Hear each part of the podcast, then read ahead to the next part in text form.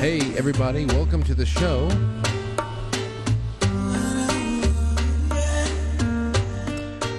Welcome to the show on a Thursday evening. I think we're doing all right. I'm just making sure that we are, uh, YouTube did something a little bit strange on my side of things, so I just want to make sure that we're all on the up and up. For some strange reason, okay, now Twitch is screwing with me tonight.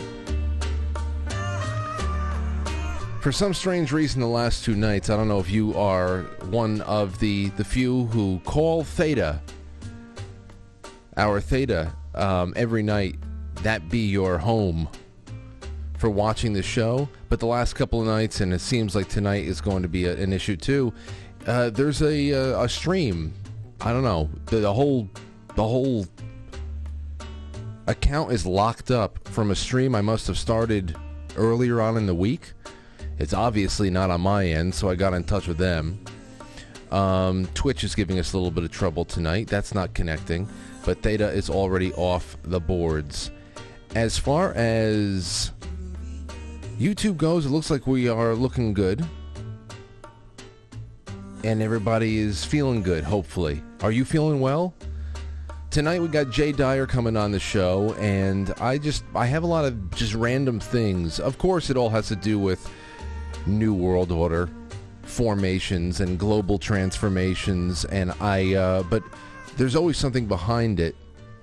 Just to know the names and the players, the names of the players here in the modern day is not enough. It's good to know the kind of ancient mentalities that are driving it all. So I had some questions, especially about around the character of Cecil Rhodes and the so-called uh, Anglo-American establishment, and the final cataclysm that we've talked about on this show before many times when bringing up the fabled uh, Three World Wars letter from Confederate General Albert Pike. I think it was to, what, Mazzini in eighteen seventy, eighteen seventy-one, about the three world wars that needed to be organized and, um, like I said, fabled. I never... I never found any kind of definite evidence that it existed. But still, I uh, I would say that we're being set up very nicely for whoever went out there and put the words in Albert Pike's mouth. Um, they they had some foresight as to how this whole thing it was going to go down after the first uh, the first World War, second one. And then how things are starting to shape up right now into with the final social cataclysm. And Jay Dyer is a great guy to jump into all that stuff with because he's a wealth of knowledge, and he's had a pretty good month too. I, I heard him on on Clyde Lewis's show a couple of weeks back. That was cool. And then he was on Timcast last week. As you know, he hosts the fourth hour of InfoWars every Friday. So he's doing his thing, jays analysis dot com, and he'll be here tonight. All right, other than that, I just wanted to, to tell you all that you can send in your Super Chats to, quite frankly, superchat dot com. Quite frankly, superchat dot com, and anywhere else that is, um, anywhere else that has uh, those those uh, native Super Chat platforms and tips in there. Rockfin is there, and then you have Rumble and the Gold Pills on Foxhole, which is on quite frankly dot t v. Anyway, that's what we're getting into right now. I want to thank my sponsors, Secret Nature C B D. A nice thing to chill to on a night that you're going to go down some rabbit holes. secret nature c b d dot com. I would, uh, Andrew Bashago is going to be on Saturday night. Tomorrow night, we're going to have a good time. Maybe Matt is going to be here, but either way, we'll have at least a short segment with Timothy, uh, Timothy Gordon, because I, I wanted to read some stuff, new stuff from Leo Zagami on this Benedict book. So there's a lot of Vatican rumor stuff. That's always kind of spooky. I love doing that. And uh, a lot of good stuff in the in the future. In the future. Session three out of four of our book club last night was incredible. I just like it. You know, you talk about the source material, then you start talking about life, and it all starts connecting. And I, um, there's something... The cosmic alignment of the the stars for these last two books that we've done, I feel like they've been preparatory for the, the years that we are already witnessing. the things that we're witnessing right now and the history we find ourselves in the middle of. I think it's been great. But let's get to some some grab bag, shall we? The first one up is from the New York Post. Chat G P T could make these jobs obsolete. The wolf is at the door, says this guy. Artificial intelligence is here, and it's coming for your job. Not if you're a plumber, of course. So promising are the tools, capabilities that Microsoft, amid layoffs of ten thousand people, has announced a multi-year, multi-billion dollar investment in the revolutionary technology, which is growing smarter by the day. And the rise in the machines leaves many well-paid workers vulnerable, experts warn. A I is replacing the white-collar worker. I don't think anyone can stop that. Now, white-collar, if you're a financial advisor, I think that you'll always have some kind of a role to play in things like that because, of course, financial advising is very human. When you're advising somebody's financial moves, you're making that based on whatever variables you can calculate that have to do with human tendency and human ambition and, and what are what, what's going on in out there in the marketplace of ideas and products and what is necessary, services that are needed, who's investing in that, pharmaceuticals. It, it, it's that's still a very human thing.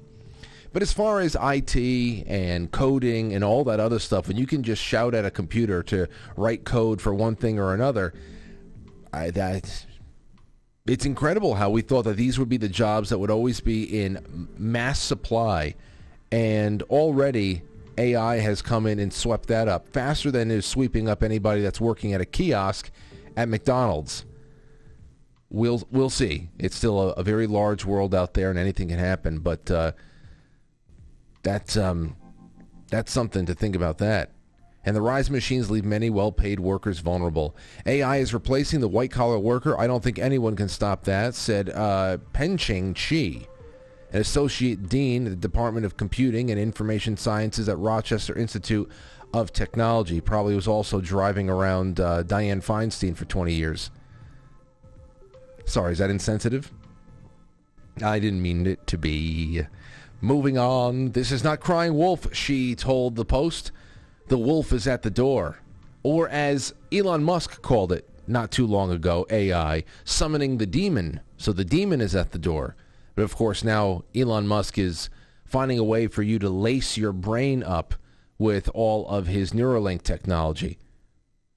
So, so, here's another one. You might have seen the latest from Project Veritas that came out at eight o'clock last night, and it was a doozy. So you had this uh, research and development executive who was busted on on tape. I, again, again, all you need to do is feed these people linguine, and they will say anything. Give them, give them a, a glass of some Zinfandel and a bowl of linguine, and they will tell you everything. And they're proud of it. That's the biggest thing. So what was he saying on tape? We don't have time to watch it. You can watch it on your own if you haven't already seen it. This uh, research and development guy from Pfizer is pretty much saying that they are they are purposeful, purposefully mutating COVID on their end of things to create new strains that would precipitate the need for new vaccines. Which is like... I mean, no shocker over here, but it's always nice to have it on tape, which we do now. Only now that he has been confronted by James O'Keefe for one of those follow-up things after they've been outed, he got completely indignant, and he, he flew off the handle, and he got actually physically violent with uh, with James and his crew over there in this uh, in this restaurant when he was confronted about the statements he made on camera. And what did he say? Well... This will be more shocking than the admission itself. He claims he lied about mutating COVID on purpose to impress a date like normal people. Like normal people. Haven't you, haven't you ever lied about purposefully mutating a virus to create need or justification to put people's health in jeopardy with relatively untested genetic therapies? Haven't you ever had to impress somebody by saying that? Come on, it's a very, very common thing. I've done it at least three times the last ten years. Just anybody. People you meet online. What do you do for a living? You know, just that. That's it. Here's the update. Project Veritas James O'Keefe was physically assaulted after approaching Jordan Tristan Walker, Pfizer's director of research and development. He was just kidding. The director. And I love that they went. They got the director of R and D over here, because now you can't say he was just a mailroom clerk. My gosh. R and D Strategic Operations, who had been caught on tape admitting to the fact that the company is exploring a way to mutate COVID via directed evolution, that's what he said, in order to anticipate new strains for their COVID nineteen vaccine. When, o- when O'Keefe first approached him about his admission, Walker erupted in denial, exclaiming, "I was just lying to a person to impress them on a date." Then he lunged for O'Keefe. So, um... he went on to admit that he's not even a scientist by background. Now, what do you think? What do you think? Because the admission is crazy. It's and it's more so they are, when you, you watch the exchange, it's not about, hey, we're trying to anticipate where this is going to go. Because obviously the best thing is to just wait until people get sick. If you're really in, in that business, people get sick, you figure out what the hell's going around, and you uh, you start doing your work. But how can you anticipate? And again, these are all shots. Shouldn't they be in, in testing for five to ten years at, at a time? I'm never taking any of this stuff ever again. Ever again. Never. I will. Ne- I, don't, I don't. Even, I think the last time I had a shot was in two thousand ten. I had. I. Twi- I got a. I had a high ankle sprain. For some reason, they told me I, I needed my tetanus shot because I hadn't had it in ten years. So I was like, oh, okay. It's like, you know, I and I just I wasn't even thinking. So I had a tetanus shot in two thousand ten. That's the last time I had any of this, but never again. But if you see the exchange, it's, it, he's blatantly saying that they're that they were doing this stuff to be able to pump out new vaccines. So um, immediately I went to go see if that, that story out of Boston University that we had heard about, how they were they were testing and they were mutating COVID strains over there as well, and they were able to create one that killed eighty percent of the mice. That it, it, that doesn't translate into eighty percent of people who would have gotten it, but it, it's like a, a strain that was a little bit more, a little bit less than Delta, a little bit more than Omicron, all this shit. So I wanted to go see if to see if there's any kind of Pfizer mention in any of those Boston University articles, and I couldn't find anything. Anyway, seven oh nine, we're doing good. Jay Dyer is going to be joining us in a few minutes. All right. Here you have it. A new missile barrage pummels Ukraine as Russia vows U S-made tanks will burn. They will burn. Now, you can read this article if you'd like. It's only going to escalate from here, and that's going to be part of our conversation with Jay Dyer tonight. Namely, Russia, Germany. What is it about these two nations and their cultures that needed to be destroyed? That needed to be targeted and destroyed? I have some ideas, but I like when people like Jay go ahead and take the floor and run with it. But I got this email last night from a member of our audience, and this is why I love my audience, because there's so many cool people out there who have a lot of really interesting experience. This one is from uh, Robert. He said, "Frank, I was a tank commander in the Marines. There is absolutely no way that these weapons will be available or able to be used on the battlefield with any efficiency. It takes months, if not years, to become proficient with them. Just trying to get them to hit a target with the main gun is extremely complicated with the computer dopes. Uh, you have to, with the uh, the computer uh, dope, dopes, you have to enter in, that might be a, a term or, or a typo, uh, that you have to enter into on a daily basis. There is no way these warm-ups, the nineties sweaters, the nineties sweater-wearing doofus Ukrainians are going to be able to utilize these multi-million dollar machines. This will end up in Russian hands. Oh, and the contents of the armor. The contents of the armor of these Abrams tanks on these machines are highly classified. So guess what? This will be just like Obama giving Iran our drone technology, since there's absolutely no way these will be useful for Ukraine. I'm thinking it's actually going to be the U S's plan to get our vaccinated, purple-haired troops in there. Now, that's all Robert left me, and I'm really glad I get those those those little insightful uh, emails from people.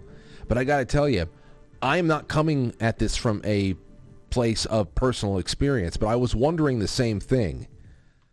For the very reason, the only reason, is that the last batch, this latest batch of tanks over here, they were just recently and, and consistently rejected by the Pentagon for the last couple of months, and they have just been reversed out of nowhere. And here it is. I had to go out there and make sure I wasn't uh, I wasn't going nuts. Here's a article from Middletown Press dot com. Despite concerns, U S to send thirty-one Abrams tanks to Ukraine. President Joe Biden announced Wednesday that the U S will send thirty-one M one Abrams battle tanks to Ukraine, reversing months of persistent arguments that the tanks were too difficult for Ukrainian troops to operate and maintain. So this is months of saying, no, we cannot do this. We cannot do this, for all of the reasons that Robert right there just said. A Marine tank commander. At least we have to take his word for it. But it makes a lot of sense to me. And uh, I believe him. So the question then becomes, if you are just a casual observer of the news and not necessarily a Marine tank commander, if they didn't want to send this stuff a week ago or so because they admit no one would adequately be able to use this effectively in a battlefield, then who is going to be using them?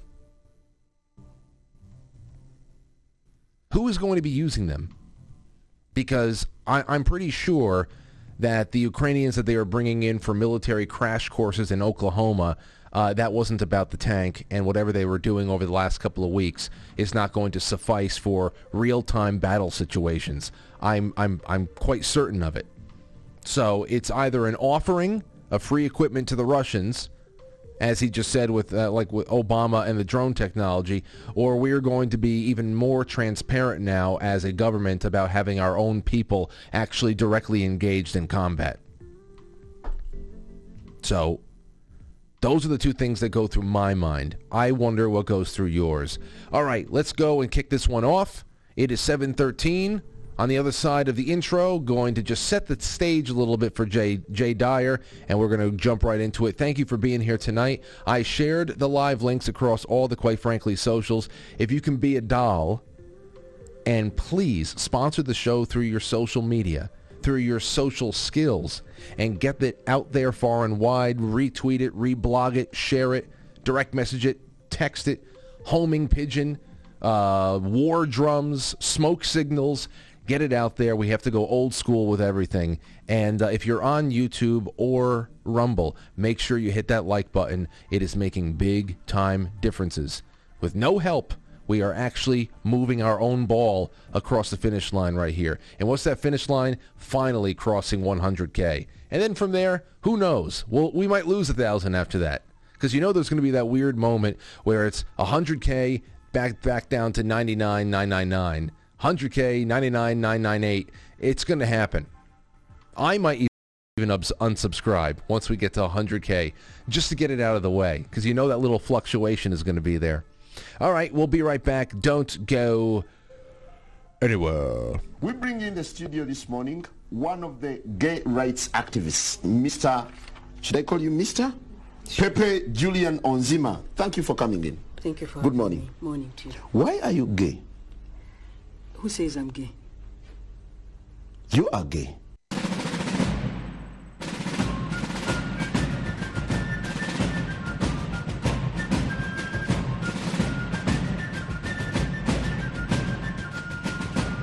You let one ant stand up to us, then they all might stand up. Those puny little ants outnumber us a hundred to one. And if they ever figure that out, there goes our way of life. It's not about food. It's about keeping those ants in line. That's why we're going back. Does anybody else want to stay? Let's ride!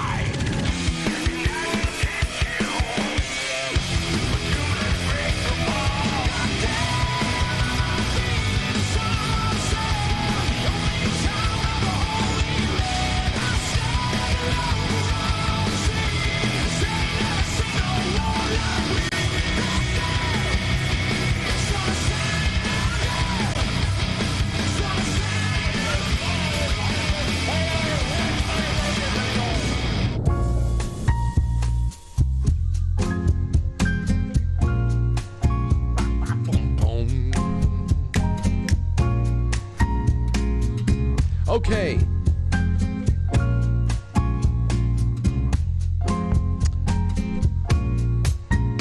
Welcome to the show. It's quite frankly, the pre-show is over, and now it's the real show. The fake show is done, and now it's the real thing. Okay, so here's what I wanted to do. You know, if you've ever been interested, if you've ever been interested in traipsing back through time to see where this march toward full spectrum dominance over the entire planet began, and uh, and how better to understand the mentality behind it. I you know some people just want to rule the world, but there's a lot more there. When I say full spectrum dominance, I mean full spectrum, like the spiritual world too. Not just everything above us in the atmosphere and below our feet. Not just cyberspace and controlling everything through conventional military and elsewise. But I'm talking about full spectrum, both here and the spiritual world. Those, those are the real plots that get me all goose pimply. Well, that's what I want to do, because depending on where you're going with this, that can either take you back, that search for information can take you back either a couple of hundred years, if you're interested in learning about the formation of modern banking houses and the wars that they were they were funding on both sides, and of course the um, the, the the push from the eighteenth, nineteenth, twentieth century into League of Nations types types of uh, ideas that were successful to varying degrees. But if you want to go even farther back, you can. You can go back. These rabbit holes will sometimes take you back a thousand, two thousand, or more so years. That's, of course, if you're interested in the ritual cult activity that seemingly energizes such plots with any number of unholy mandates. But I am mainly concerned with how plans change over time. That's my main thing. As we uh, as we bring on uh, Jay Dyer tonight, my whole thing here is understanding how plans change. How does one generation of villains, how may they have their visions been adopted by newer, younger generations of villains? Are we playing are we playing a game of New World Order telephone where someone just picks up the ball, they know where they're kind of going and whatever, or is everyone striving exactly toward a very common end? For example, I often ask myself, does Klaus Schwab, because I don't know the guy, I just know by what he what he is he is very proudly putting out there into the world, bragging about, does a Klaus Schwab character really think that A I, transhumanism, is a good, beneficial thing, and he believes in the goodness of it all? Or is he a sadist that just loves watching people mutilate themselves? Is he just, a, or when you look at Davos, is this a an example of The Sopranos, where you have Tony Soprano and all these, these New York and New Jersey crews that are running around, and they're just trying to cobble together all the power and influence they can in their little strip of land? Is it just extrapolated out into a global scheme? That's what I'm most wondering about. Or is it something, dare I say, spiritual and religious for them, for these people who otherwise present themselves as completely atheist and hollowed out in that respect, totally secular and fine focused on secular living and uh, and spreading that orthodoxy around the world. Now, closer to the end of the nineteenth century into the twentieth century, no doubt you've come across names of people like Cecil Rhodes, who was a co-founder of the De Beers Diamond Monopoly, an occultist and a believer in the future that should be dominated by an Anglo-American establishment across Asia and Africa and beyond, wanted to reassimilate the United States back into the um, back into the sphere of influence of Mother England, and um, and that's it, to establish a global empire. In that means, I, it recruited a lot of names as partners and backers that you might know, from Rothschild to Stead to Milner to uh, uh, uh, Balfour. I mean, there's a lot going on there. A lot. That's where we get the the pre uh, the prefix for the the uh, the preface for the Boer War, World War One, World War Two. I mean, it's a it's a daisy chain of events that is inextricably li- linked to each other. But obviously, somewhere along the, wa- the the way, the vision that that vision at least had to have been scrapped for something else.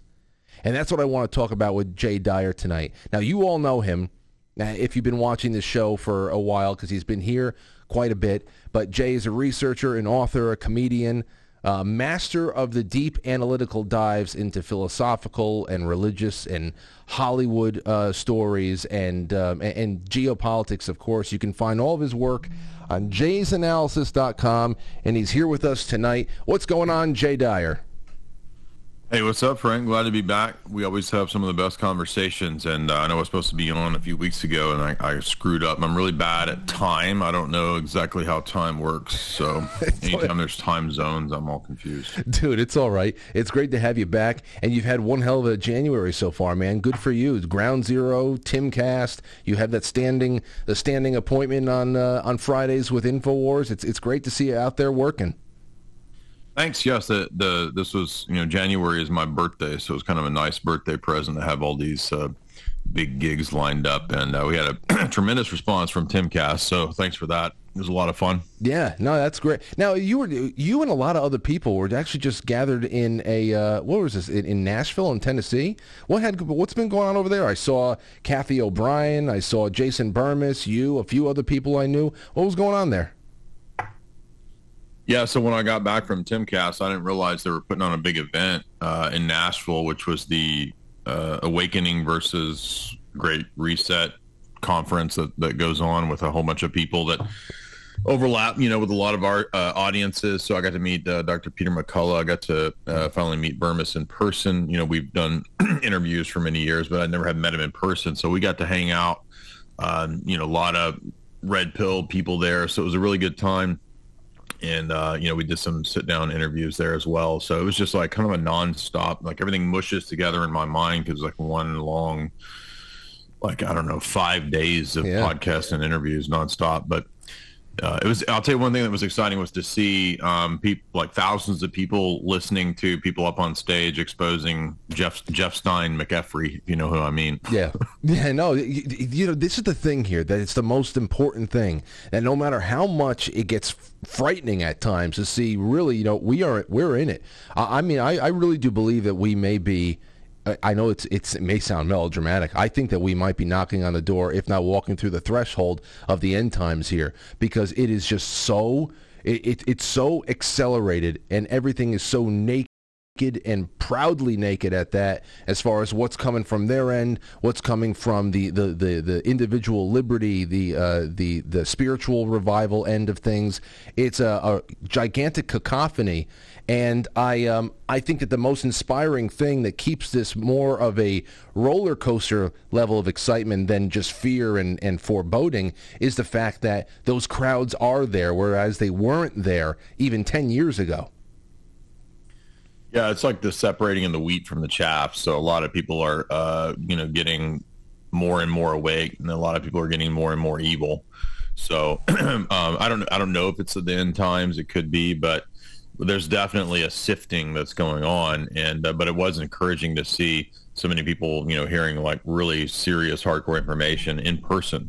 I mean, we know that we talk, you know, to thousands of people on the internet pretty consistently, but to see it in person is always a different dynamic, and because it, it's just more, I don't know, authentic um, in person to see, you know, thousands of people hearing about full on what the World Economic Forum's up to, what Gil Bates is up to, what Klaus is talking about, to hear the whole breakdown of Jeff Stein McCaffrey. I mean, it's just wild.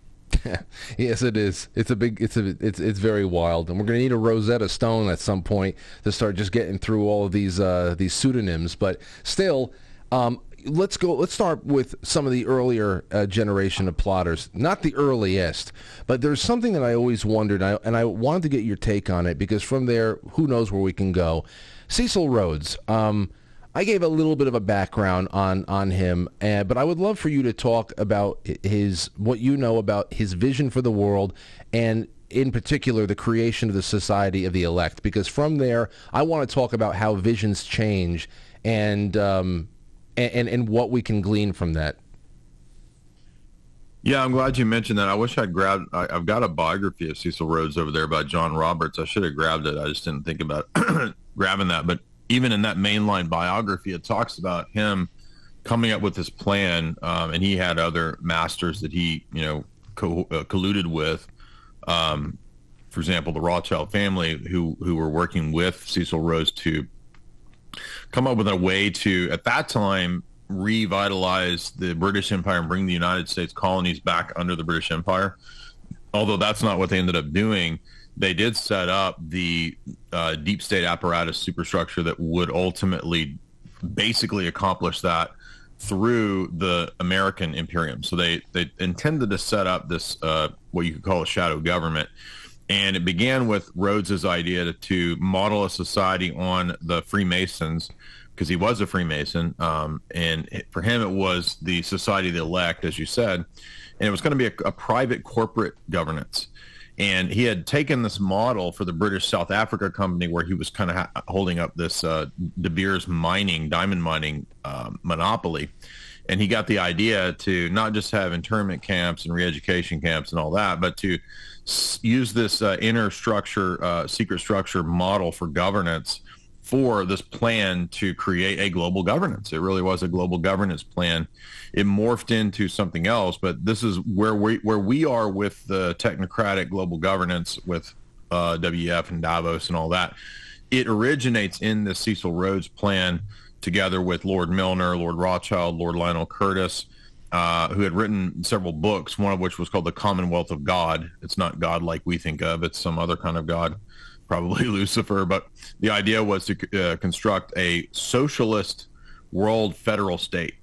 And it morphed into, by the time of the uh, First and Second World Wars, an alliance with the wealthiest families in the U- U.S., Uh, Rockefellers, Vanderbilt, J P. Morgan. And so there was this alliance between the, what are called the Eastern Seaboard elite families and the British uh, Royal Society elites.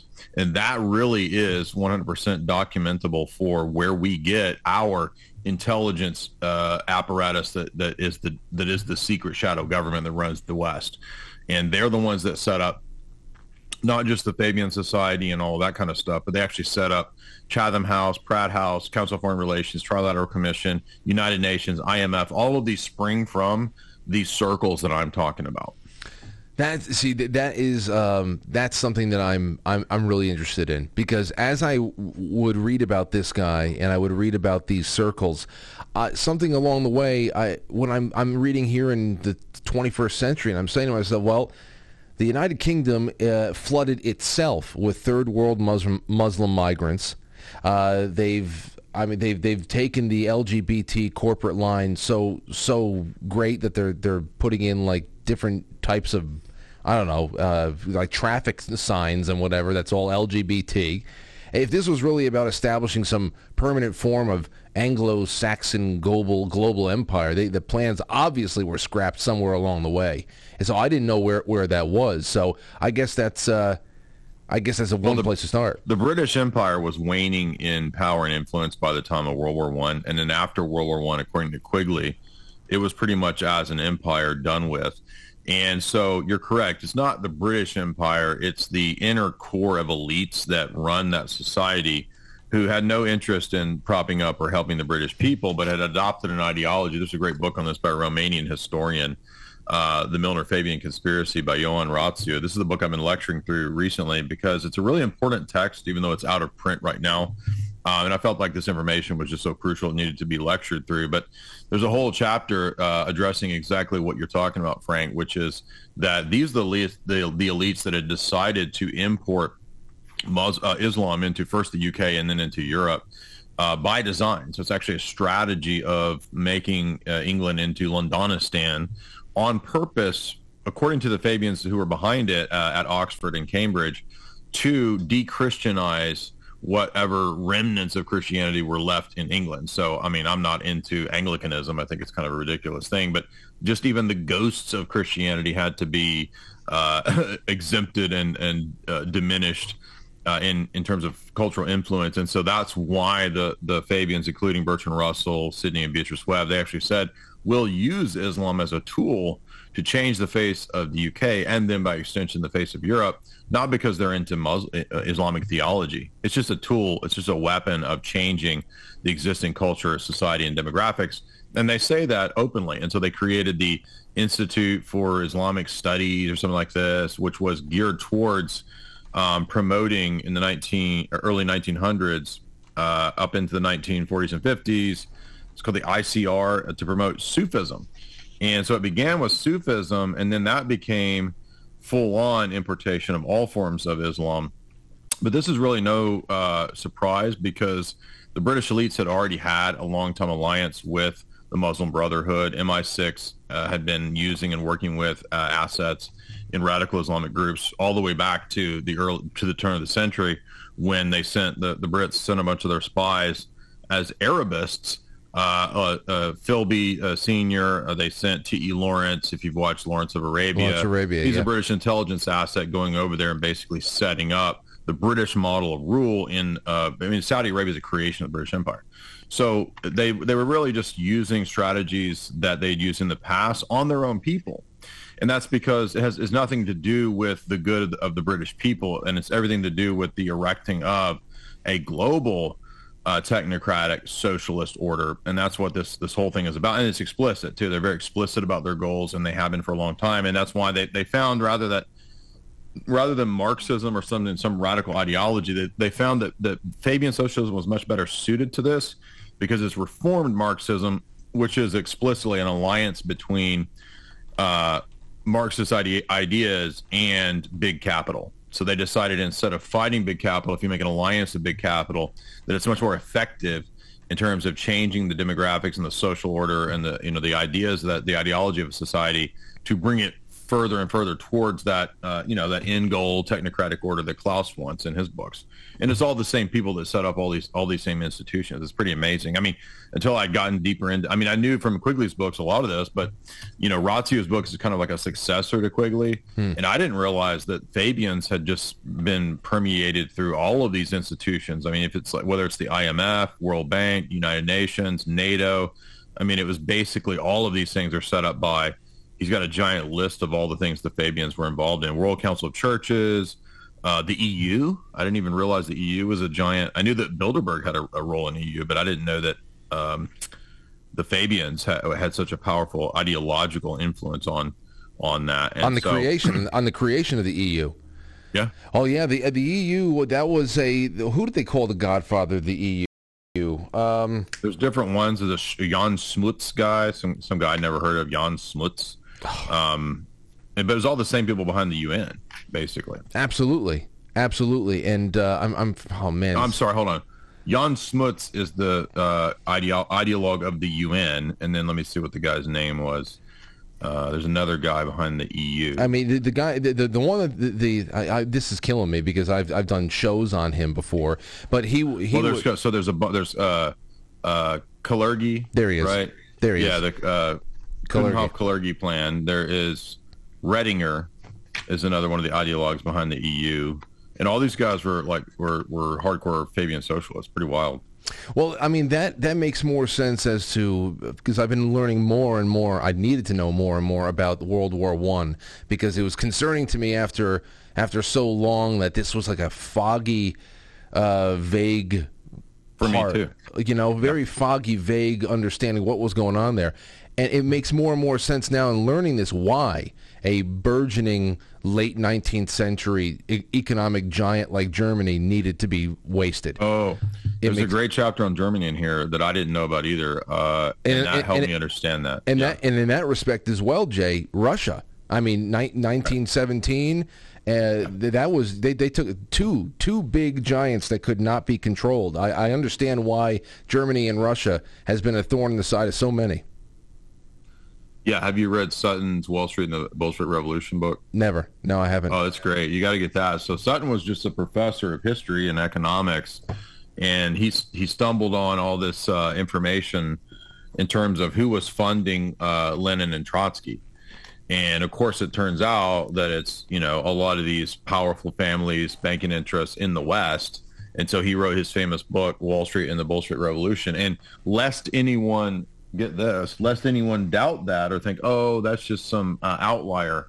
Well, I'll have you know that none other than our good friend Zbigniew. Sit down and shut up.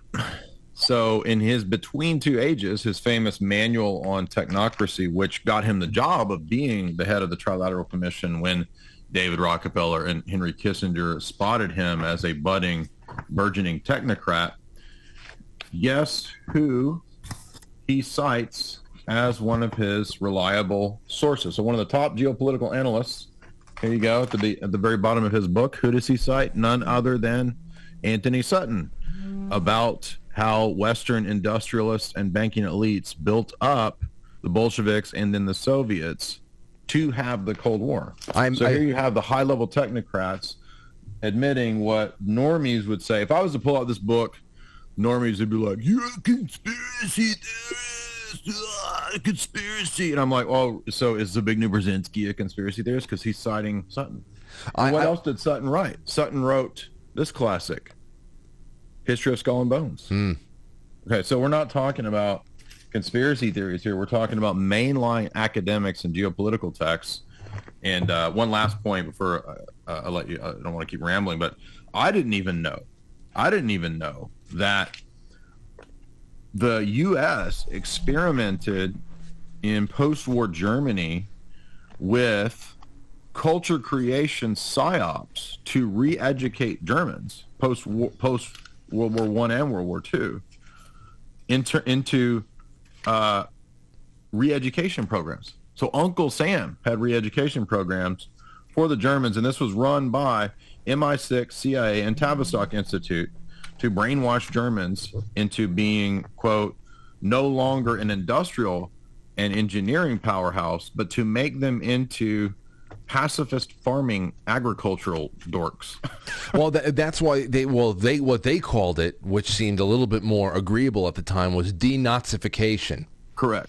Um, in many ways, where how how uh, it's it's it's in many ways how uh, Reconstruction in the South went there too. Mm-hmm. It was uh, and and I would have to imagine in that book about the uh, the Bolsheviks in, in New York, that a name that will probably pop up a lot in that is one Jacob Schiff uh, at Kuhn and Loeb, because I know that that, that Trotsky and Lenin uh, or and Stalin, I should say, they were actually, them and their foot soldiers were trained in the streets of New York City, and uh, and and that was their launching point back to Moscow with all the gold that they were they were funded with. Uh, for the yeah, the, the the key instruments were uh, the uh, American Industrial Corporation, which was a uh, J P. Morgan outfit, National City Bank. Um, there was a foreign banker by the name of Olaf Oshberg, Uh, who sent the money directly to them. And so mainly it was J P. Morgan, Rockefeller interests, and uh, Warburg. Uh, I've actually read Warburg's letters where he talks about being happy about the success uh, of the Bolshevik Revolution. And a lot of people think, well, why were they doing this? Well, I mean, it's pretty wild. The key, the key element as to why they wanted this was to have access to new markets in Russia. That was it.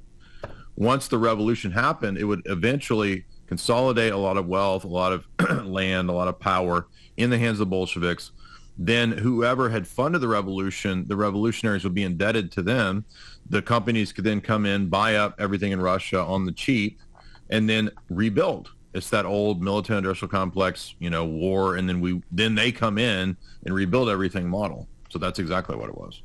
When you go from there, because I, th- this is where I, I start wondering where the, uh, like you say, sh- you, I guess you can call it shrewd business to be able to go and, and uh, foment a, a revolution that would have well over one hundred million people killed, and you're thrust into a century of godless atheism for um, for uh, for for Russia, just to be able to be just to be able to open up new markets. Yeah, uh, that that's one thing. So you talk, started talking about this this lethal form of pragmatism, but also I try to I try to understand where that ends and a larger Luciferian worldview long game begins, because obviously you're going to need to have some of them in there, and and, and you know. I guess in a way that maybe a way I can articulate this too was in watching your eyes wide shut deep dive. We put that into rotation in the in the network last night because we did another eyes wide shut um, show on Tuesday, I think. And you talk about the gradual return uh, of this occult psychodrama. But when we zero in on people like Cecil Rhodes and the Society of the Elect, and m- many of these people were followers of satanic figures like Madame Blavatsky, who minced no words in expressing the need to recruit supernatural assistance in establishing a new world order. So on a, on a baseline cultural level where all of us are just feeding from the trough together, you know, uh, taking whatever Hollywood has given us and and whatever they're urging us to do on, on television, I can see how a psychodrama would be a good way of of uh, describing how we are living right now, you know, uh, uh, how it's a useful tool for demoralization of just the common person, where the plebes just go out there and they get to indulge in some hedonistic LARP. But for someone farther up the line, uh, Jay, there must be it, there must be some active searching for communion with the spirit world. Have you found any evidence of that? Well, uh, even Quigley in his texts, which are not at all, um, his, uh, you know, conspiratorial texts, you know, you go back to Anglo-American establishment, and he talks about pretty much all of the so- Society of the Elect and the people in the Rhodes uh, Milner circles. They were into uh, spiritism and uh, mesmerism. Now, how deep they were into that, I'm not sure, but that's where we get this overlap with uh, Blavant, uh, Blavatsky, Besant, and Bailey. And they were all three of them um, Fabian socialists, and their Fabian socialism was also connected to their theosophy, because in my view, at least in the case of Blavatsky for sure, according to Doctor Richard Spence, she was actually a British spy. Hmm. So she was interacting with these other figures in other countries who uh, it appears that uh, she, her, her handler might have even been Nicholas Roerich, who was a famous uh, theosophist, uh, K G B operative. So we can begin to see a kind of a higher level uh, a going, thing going on with the dialectic between the East and the West with these theosophists, many of whom were uh, directly connected to a lot of K G B operatives and working together with them. And in the case of Blavatsky, Besant, and Bailey, they made it explicit that their goal with theosophy was to replace Christianity in the West with a new, quote, Luciferian religion. Hmm. So the debate, I think, at that point becomes, if you You read, uh, Doctor Spence has not just his book on Crowley, where he goes into the details about uh, in, in uh, Secret Agent six six six, History of Crowley as a Spy for M I five, but he has another essay that he's written about uh, Blavatsky and her handlers from a from a academic perspective, and he argues that uh, perhaps this might have been why there was a connection between the East and the West at a higher level for the for these New Age circles and occult circles. And that's why some of these Bolsheviks, one, one of whom was named Gleb Bokyai. Gleb Bokyai was a, a literally doing eyes wide shut stuff. And at the same time, you know, if you read Crowley, or not Crowley, if you read, if you watch, a, you know, Kubrick's Eyes Wide Shut, we begin to see that, you know, that main character that's the Hierophant running that S E X cult, Uh, you know, he's a British dude. He makes him a British lord. And so I think the overlap here is precisely what you're talking about, is that at a higher level, you have these occult groups that kind of function as above the East-West capitalist communist dialectic, and they're involved in this higher level game. Um, I, I can't, we, we probably can't t- talk too much about this due to, to, to YouTube, but uh, I, I've read quite a bit more recently about the fifth man in terms of the Cambridge Spy Ring, who probably was Lord V. Rothschild. Uh, uh, and if you get deep into that, um, he actually was running what looks like a big uh, blackmail operation. Because you know, you know, you know about the Cambridge Spy Ring. Do you know much about that? Uh, no, no, no, no, not, not, not, uh, not at all. Definitely worth looking into. So, do you remember when that movie came out? I, I know you're a movie buff, but it was pretty good. It has Gary Oldman in it, and it's uh, Tinker, Tailor, Soldier, Spy. Yes. Okay, that is based on the uh, the real story of the Cambridge K G B spy ring, and this isn't theory. Like everybody kind of knows, like they were they were several of them, if not all of them, or were pretty much Skittles. And at that time, if you're Skittles, that means you're blackmailable, right? Right.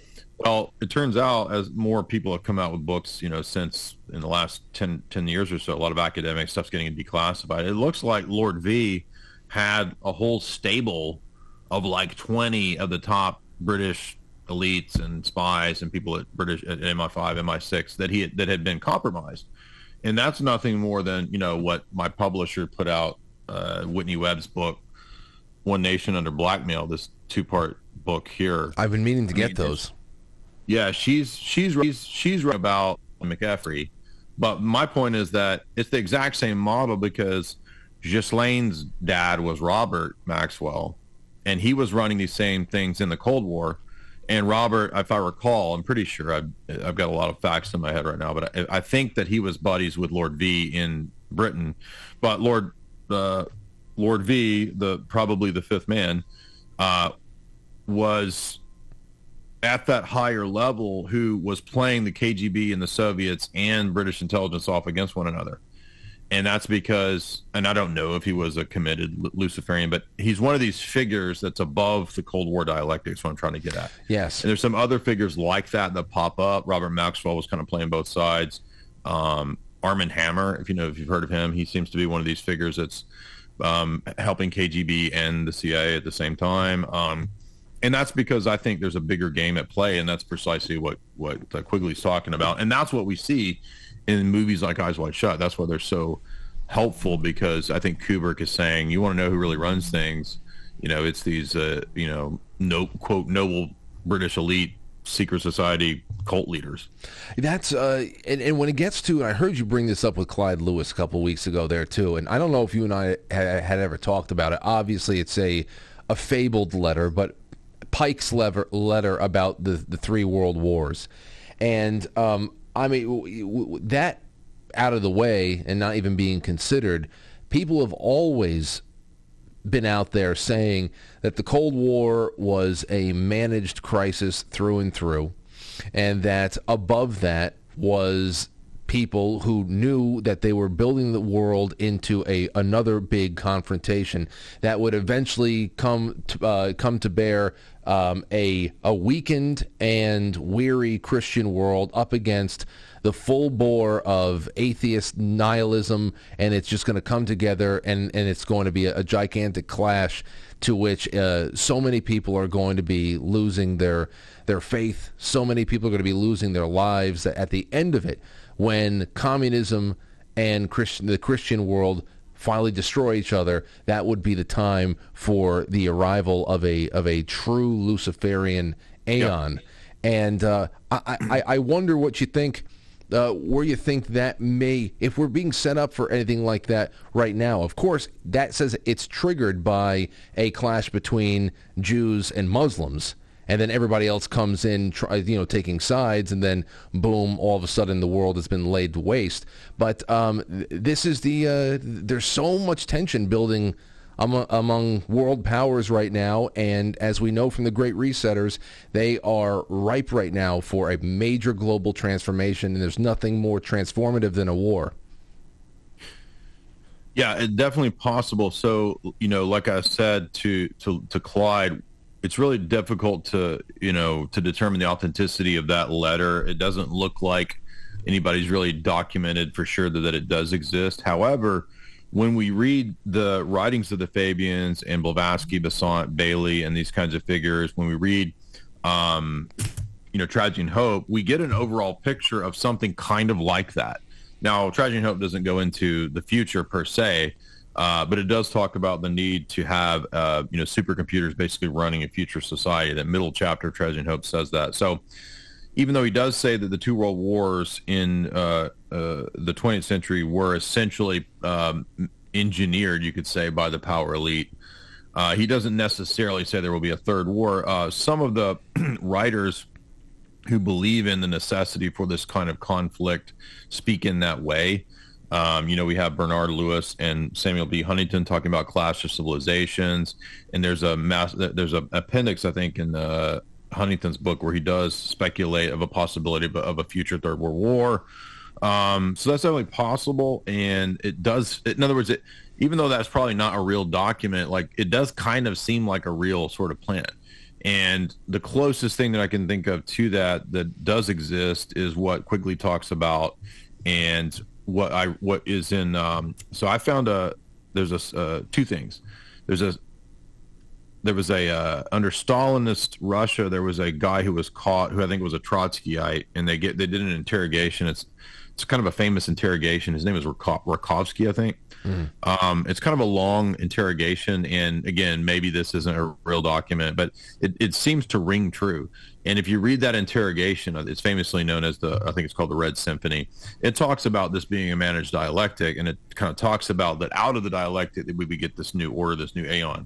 The only other thing I could think of that really is the closest thing to an explicit occult proof per se is that there there was a Satanist guy from Australia. I think it's authentic. Uh, and he did a long essay uh, before he died, and he, he predicted what would come in the future. He died, he died, I think, in twenty ten or eleven, and he wrote this big, long eulogy essay about his life and what to expect. Now, if none of that stuff had happened, and especially the, the crazy stuff that has happened in the last three years in Australia, oh, yeah. If that had never happened, I might have been like, eh, okay, so this is just some random dude just talking smack or whatever. But so many things in that guy's um, essay have come true. And he said stuff like, you know, get ready. You'll see in the future that Australia will be like the uh, tip of the spear for, you know, the coming order, uh, new order of the ages, the coming control. They're going to lock down. It's going to be crazy. He says all this crazy stuff. He's like, you're going to notice the real tyranny here in Australia first. He claimed because there's so many Satanists in the government in Australia. That was back in twenty ten. And then at the end of the this essay, he's got this really weird things where he's like, when we get this in place, it will be the satanic aeon, and we will get rid of the profane. They're going to be wiped off, you know, kind of like the Georgia Guidestones type of stuff.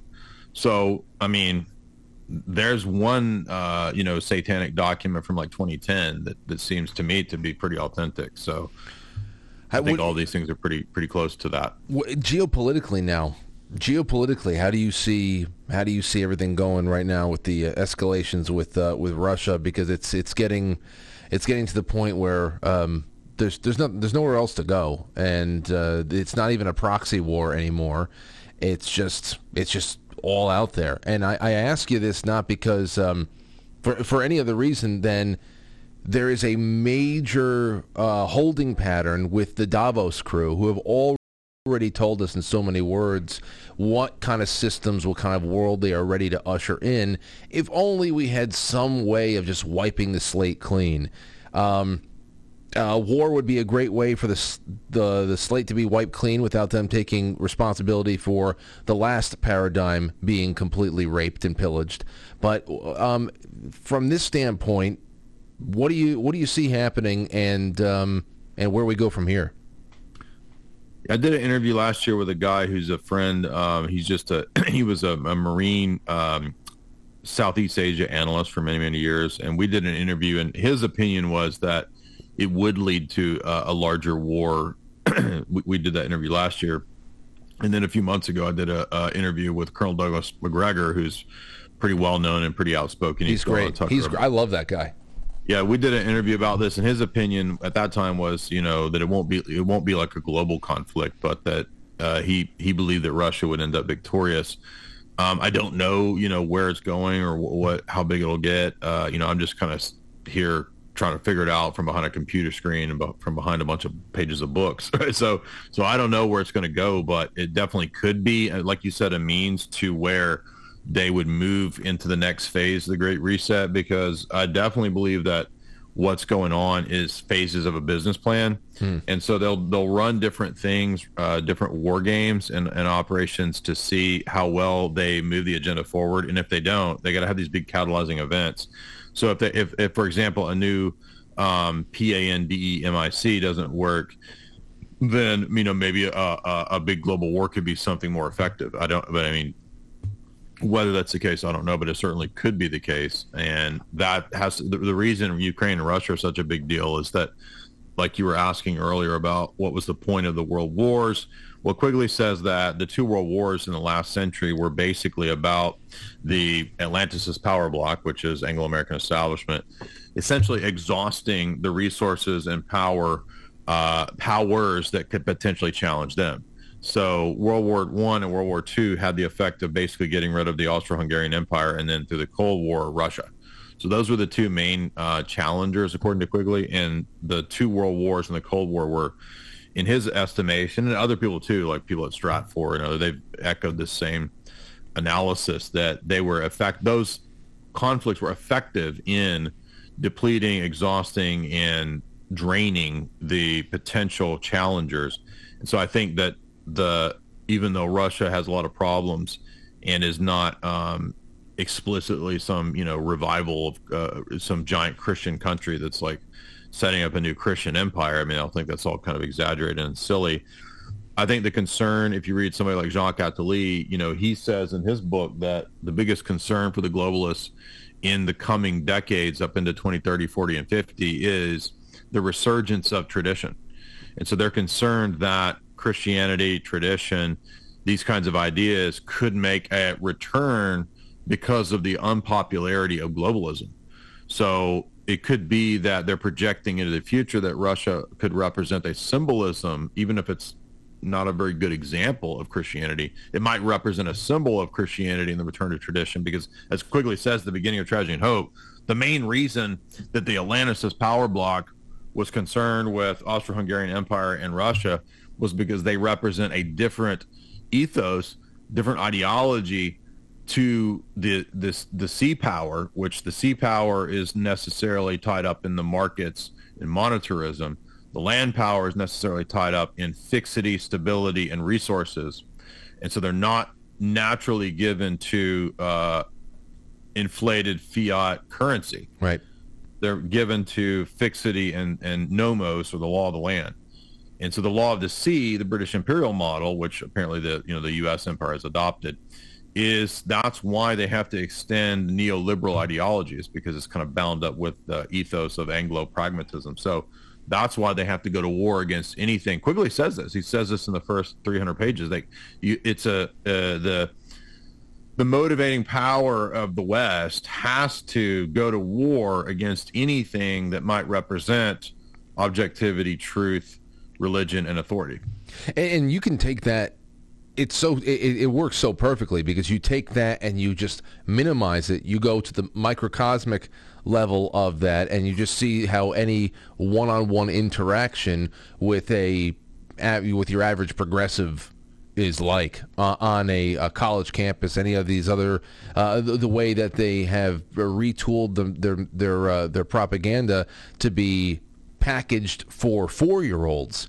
There's a reason why they go after four-year-olds, because that is the that's the only room of uh, of of consciousness that would actually take this kind of fantastical thinking and, and, and internalize it for a lifetime's worth of folly. And I uh, and, and it really is like a war. It's just when you you individualize it, or you can go out into the open sea, like you said.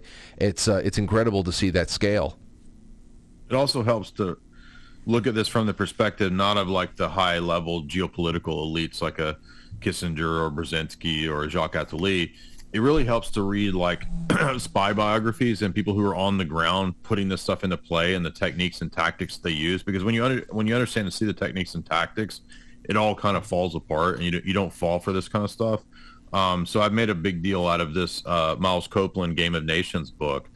Because uh, you might think, oh, well, it's like James Bond stuff, and he's, you know, seducing women, and he's like driving around in car. No, it's not any of that. He's a consultant, a corporate consultant, who goes in and uh, organizes the the modernization of Egypt. So in this book, it's about why would we modernize uh, uh, Egypt? And he says, when we modernize countries and we industrialize them, he says it's not because we want them to have a better life. Right, we're not altruistic. He says it's a zero-sum game. It's pure po- power, pragmatic politics. And get this, let me let me ask you. I, I know you'll know this, but just for for a theoretical question, who do you think a famous spy, C I A operative, who do you think he recommends at the end of his book to read so that you can understand what their long-term big plan is? Who might you guess? Just take a couple guesses uh, uh, uh, of who- another author or a certain storyline. Yeah. no, like, what authors should I read if I want to understand the big picture as to what we're up to in all these countries and all these foreign operations? Oh, no. Well, you already mentioned Bond, so is it Ian Fleming? No, like, think think more uh, uh, more in terms of, like, global elites. Oh, man. Well, I don't, well, now I'm, I'm stumped. So he says, go read Bertrand Russell, read the C F R oh. publications, oh. and read the RAND Corporation. Oh, so in I, other words, I wouldn't have, I would not have gotten that, but uh, yeah. it, it makes sense. Yeah, and so in other words, if you want to understand what the C I A is doing in all these other countries, he says, go read the technocrats. We're there to change the, the face, the landscape of these countries, not for the good of the people, but he says to make this these these civilizations ready for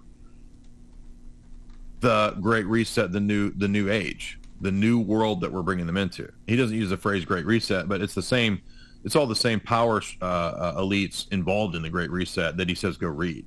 Like he says, go read Herman Kahn, the RAND Corporation, uh, James Burnham, Managerial Society, uh, Machiavelli, uh, read a bunch of the eco crap about how we got to worship the environment. He says, go read Bertrand Russell about controlling, uh, you know, population, because Bertrand Russell was a Fabian socialist. So, and one little side note, too, by the way, he's got an amazing chapter where he talks about, he says that we play an amazing game using T E R R O R I S T S.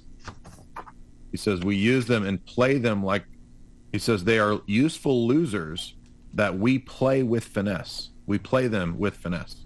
So here you have one of the most famous uh, C I A operatives in his biography, Miles Copeland, who is, by the way, the relative of Stuart Copeland of the police, talking about all these amazing deep state operations that he did in Egypt, and, and that the end game was all to bring in technocracy. See, this is where my this is where I I, I like to sit back and wonder about motivations, because what you just read right there and what you're talking about with them.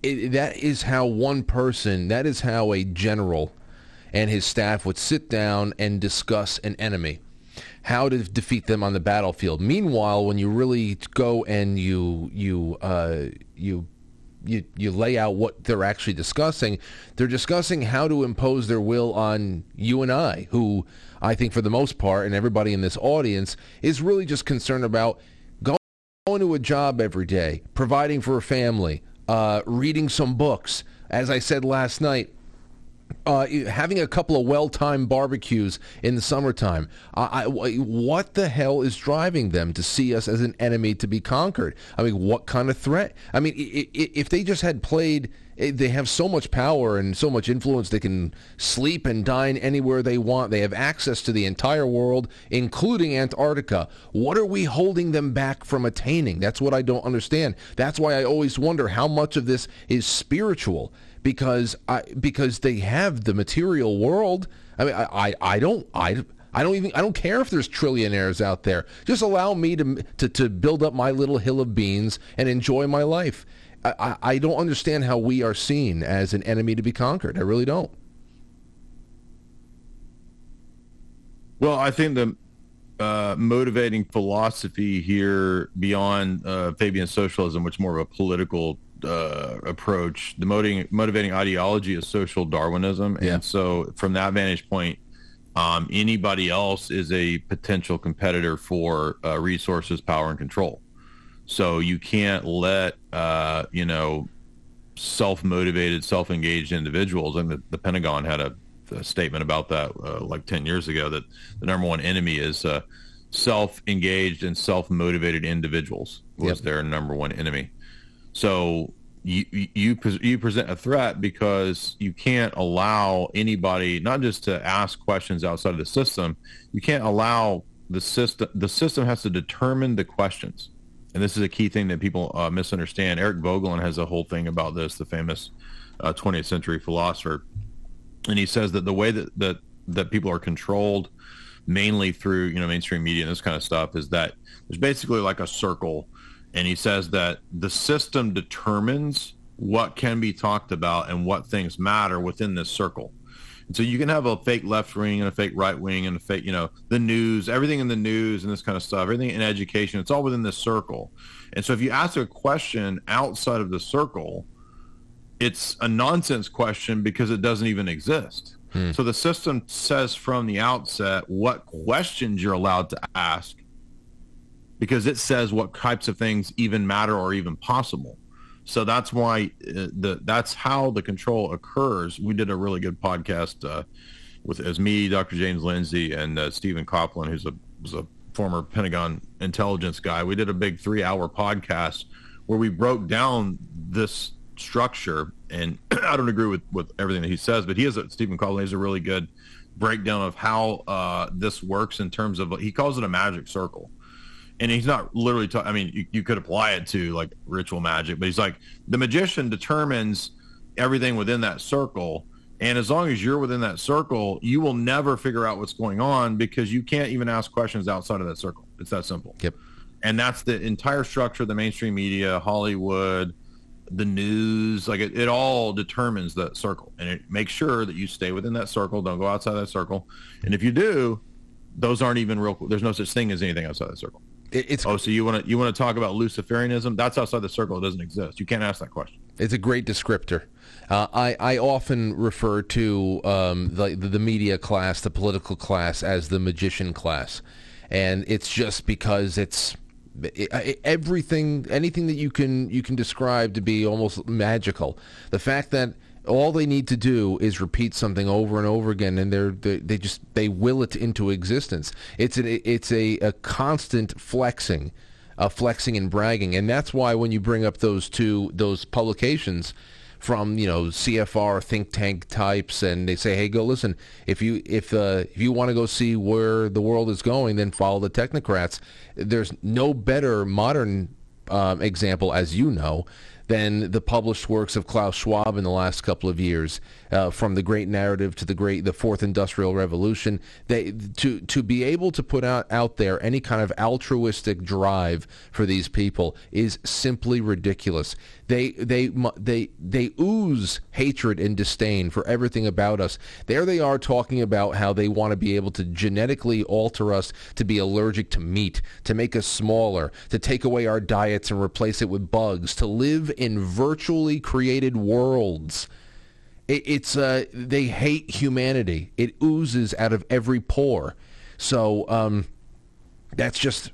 It's just the easiest thing. That's why I say it's a very apocalyptic time as far as there being nothing standing between us and them to even hide. There's no fig leaf, no fig leaf left, nothing. It's all out there. Yeah, and it has been for a long time. I think that's the weird part is that, you know, so many of these things were already in, you know, the, the high-level books and white papers and all that for a long, long time. A lot of, a lot of us didn't know that. We didn't have access to that. Um, and now we don't even need all these white papers and books and all that, which, I mean, it's, you know, it's good to go back and see and understand all this stuff, which is, you know, what we, we do over on my site was we, we lecture through a lot of these texts because a lot of people don't have time, time to do it. But I mean, really all it takes, like you said, is like, if you go on Twitter, you'll notice people are putting up like thirty second clips of people from the World Economic Forum saying this very stuff. We have, you know, basically Klaus and Noah Yuval Harari getting up there saying, there is no consciousness. It does not exist. It is all a fiction. However, we will upload your consciousness to the cloud and you will live forever. Well, how are you going to upload my consciousness when you just said there's no such thing as consciousness? I mean, they outright, outright contradict, contradict themselves. That should tell you that they're just big level con men, right? Mm-hmm. But they are con men with a lot of power, with a lot of money, with a lot of resources. Um, and they do have the ability, I think, to undo the existing civilization. So that way, I think the Great Reset is, is like you said, it's that year zero, year one, which is the old Maoist, the old French revolutionary model of trying to wipe away everything that came before, hitting the quote reset button, starting everything over. And, you know, that it, they do have the ability to severely dis- disrupt and, and tear down the existing society, which I think that's what they're involved in. I think a lot of what's going on with all the degeneracy and all the pushes of, of, all the crazy stuff that, that we never would have dreamed of to even five, ten years ago. That's an intentional plan that's part of like psychological warfare, cultural warfare, economic warfare to tear down the existing structure because they believe in a kind of a form of creative destruction. They think that that's necessary hmm. to bring in the Great Reset. Um, Very well said. Um, very well said, and I'm I'm right there. It, it's uh, at this point, it's not even something that needs to be conceptualized. It's it's it's very very painted out with the borders, Absolutely. the shading. It's all out there now. Um, for this last leg of our talk, I wanted to ask you a little bit about uh, books, about fictional works, about Hollywood. Um, you mentioned Ian Fleming uh, a little while ago. I know you've done deep deep dives into into Bond, both the, the films, the books, all that. But I never, I never asked you about this. Have you ever watched or read uh, George R R. Martin's uh, adapted works, Game of Thrones uh, in particular?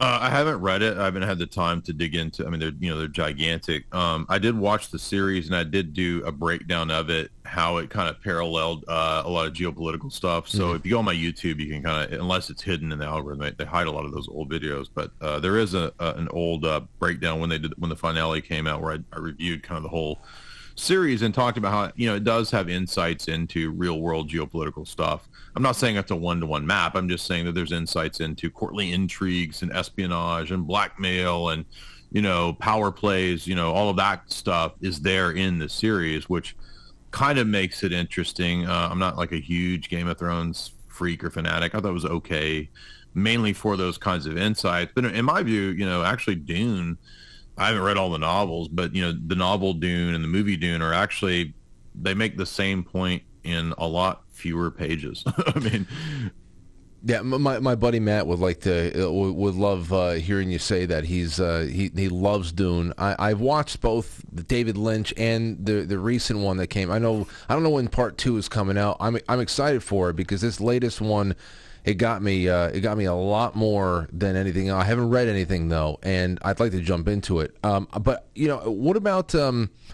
I know that you watched Babylon. You did a little bit on that recently. I was interested in seeing that, too. I don't watch a lot these days, but um, that's a very important time, I think, in the nineteen twenties. You're talking about yep.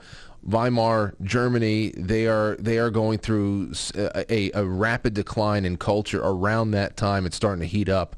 And that uh, a lot of what made Weimar Germany so decadent and disgusting um, has been thriving here for, for a very long time now. And um, I, I, I wanted to, to know a little bit more about that. But, you know, I have a question here from an audience member that maybe can just give you some uh, room to talk in general about Hollywood at this point, because you watch a lot of movies still. Matra Luna says, would like to uh, would like both your takes on what you think the most effective narratives currently coming out of Hollywood are. So not just relegated to one, Jay. What are you seeing um, as a, uh, a a very very prominent push right now?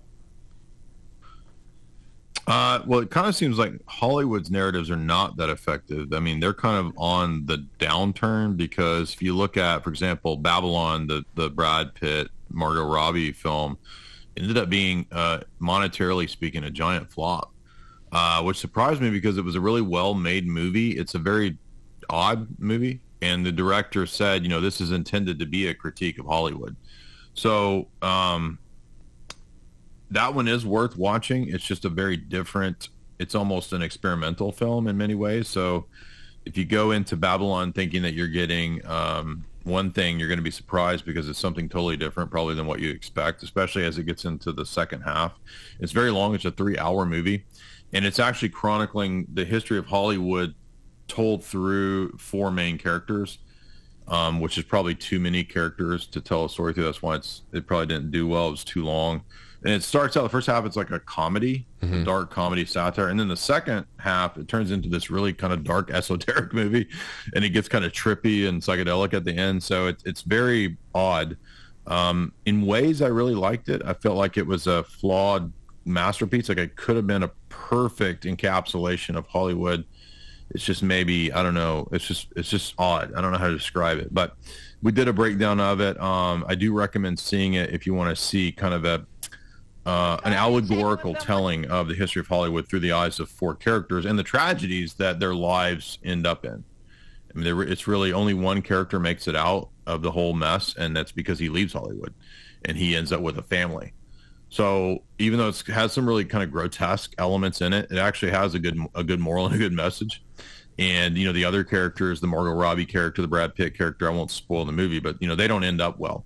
But then there's a separate film or uh, series, Babylon Berlin, which takes place in Weimar, Germany, which is documenting the degeneracy of Weimar, Germany in a, in a very fascinating neo-noir take, which in season two focuses on uh, German film, which was at that time also the only, it was actually very uh, satanic. So the first film um, sequences were that were starting to experiment with satanic imagery, like like in Metropolis, were in Germany, and it's known as German Expressionism. Uh, Hollywood at that time was was decadent, but not at all interested in all this symbolic stuff. So it's two. You could I would say watch both because they're good comparisons between like what's going on in terms of German film in in the nineteen teens and twenties, and then what's going on in Hollywood at that same time. It's it's very different approaches, but Uh, Babylon Berlin is fascinating because in season two, it doesn't, it's not just about the Bolshevik Revolution and its connections to Germany and German intelligence and the brief uh, uh, uh, Bolshevik government that was in Germany. So Germany actually had a Bolshevik government for a few months. The, the revolution succeeded for a few months and then failed and fell apart. Um, and all of that comes up in Babylon Berlin. They even include like the conspiratorial elements and the gaming of the stock market and all this stuff, the stock market crash, and how it's leading up to the rise of Tiny Mustache Man. Yeah.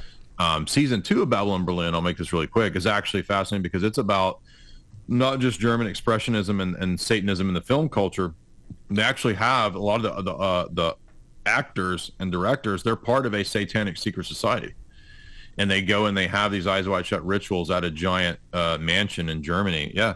Wow. And then in, yeah, that's in season two. And then in season two, I'm not going to spoil it because it's a very well done show. It actually ends with um, how it, mind control, M K Ultra, and transhumanism are coming out of uh, this this time frame. There's a lot of that going on right now, and I agree with you. And uh, I haven't seen too much that's new. I, I I jump into a lot of classics these days, and I'm rewatching stuff that makes me uh, that that that you know, I get a lot of enjoyment out of. So I, I have to expand a little bit more. I think the newest thing I've been watching has been like Yellowstone, which has uh, a good a good amount of social commentary baked into that as well. But I would say that I agree wholeheartedly that there isn't a lot of effective narratives coming out of Hollywood right now. And well, uh, yeah, Babylon Berlin is German. So, I mean, I'm not, doesn't make it good. I'm just saying that like, that's not coming out of Hollywood. So if, if you want to watch a deep show with an effective historical narrative, I mean, Babylon Berlin is probably one of the best shows I've seen in the last several years. The only other show I can think of that that's, that's that good that I've watched in the last ten years um, is The Americans, the, you know, the story about the, the K G B embedded operatives during the Cold War in the U S. That's an excellent T V show, one of the best T V shows ever. So, I mean, yeah, those are really good. I mean, there is some gross stuff in Babylon Berlin. I don't have to worry, uh, have to warn you about that. Um, but yeah, Babylon is also definitely worth watching for sure, for all the symbolism. And and I won't spoil it, but I mean, they, they have a, a descent into the underworld element uh, before the character uh, has a very sort of psychedelic experience at the end of Babylon, not Babylon Berlin, but Babylon.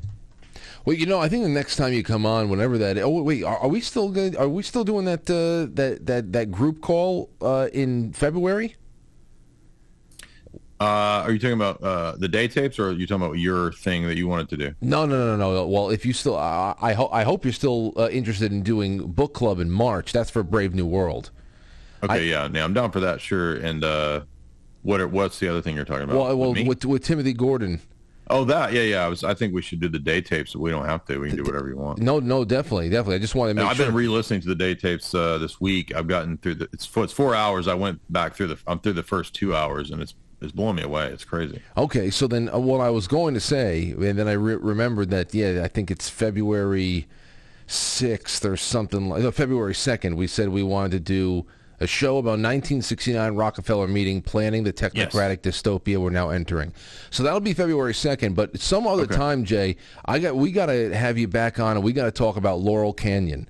That would be. Oh, I think. Yeah. I think that would be a great. Sh- I know you've done a lot of. Uh, One of my with favorite that. topics. Yeah. Great. Yeah. So because I, I haven't had a deep dive in that in a long time, it'd be great to talk about. Um. But uh, but this show, this episode was was fantastic as a standalone as well. It, pl- just let everybody know. where they can find you. I know you got the fourth hour tomorrow on InfoWars, right? Uh, where else are you going to be? Uh, I'm supposed to do uh, Elijah Schaefer's show as well. Um, that should be in uh, maybe next week, I think, February first or second, somewhere in there. Uh, we got some big interviews coming up. Um, I just did a big interview with Doctor Steve Turley. He's got a, a gigantic channel that'll be going up in the next couple of days, so look for that.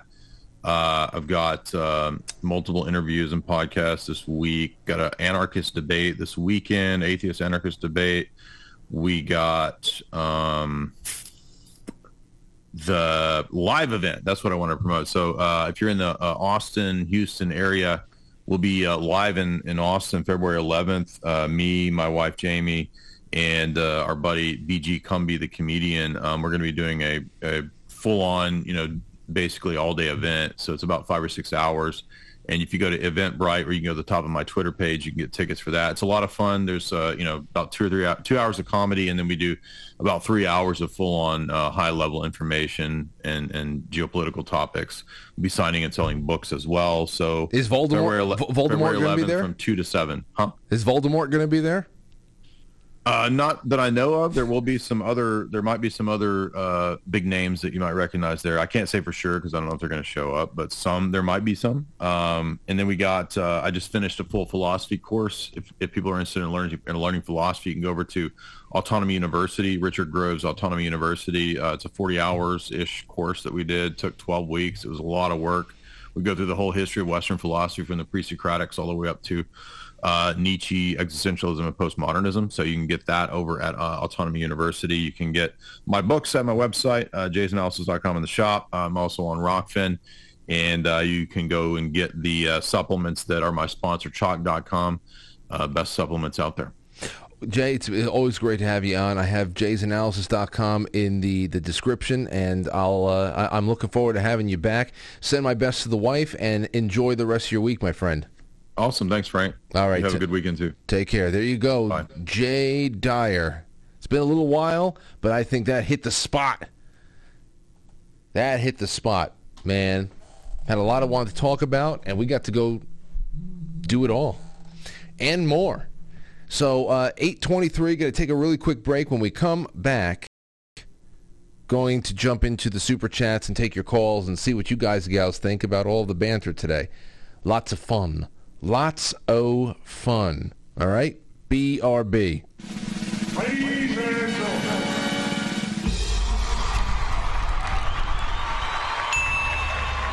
Welcome to Intermission.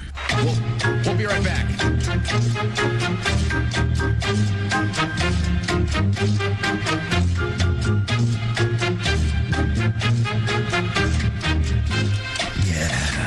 Yeah. Intermission.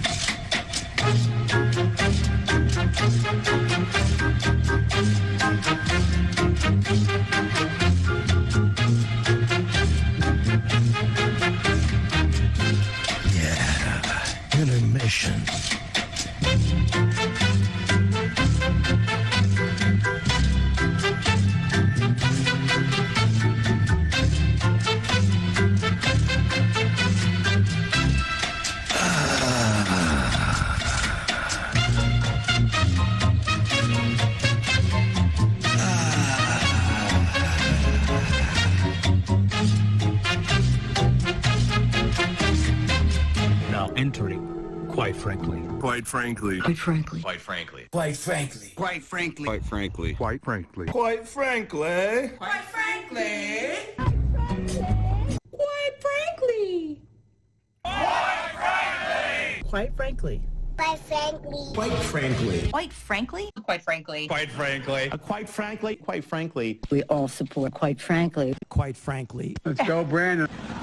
Not quite. Quite frankly, in Roma, Italy. I really like you. You're very smart. So everybody watch. Quite frankly, with Frank.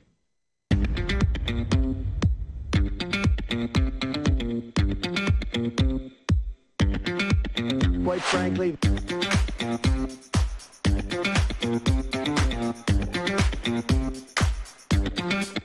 How dare you?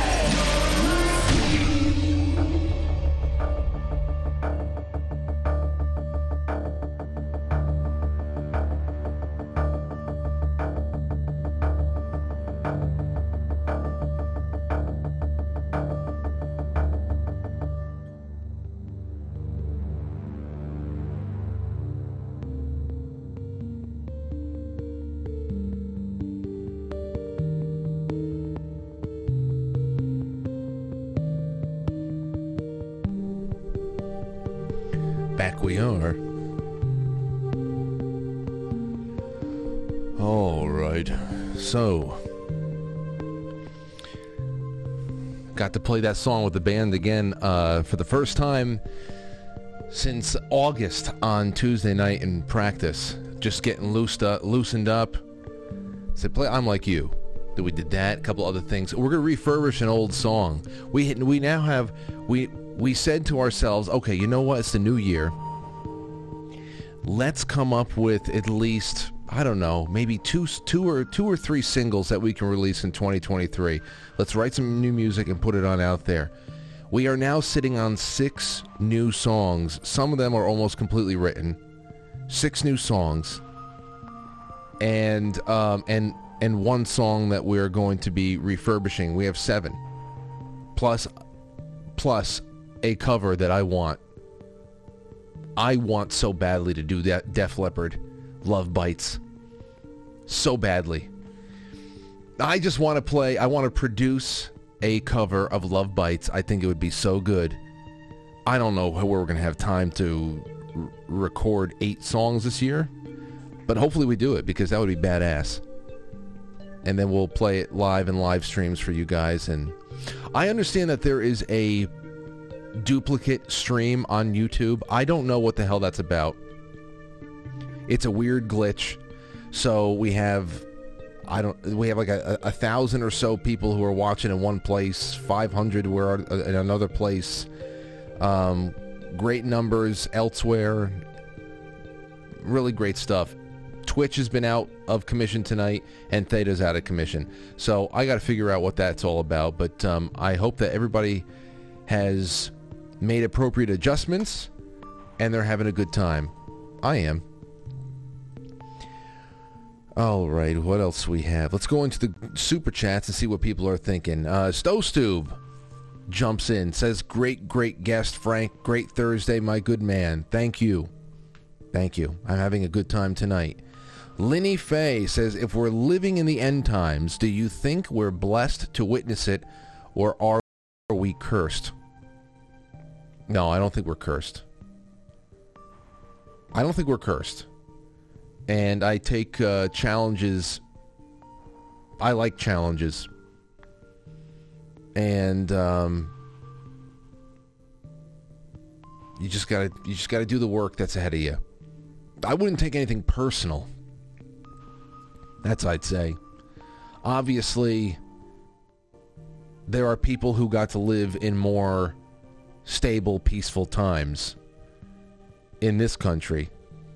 Um, there's always horrors going on. There's always there's always something unwanted being inflicted on those who don't want it. And but I don't know. End times. What does it even mean?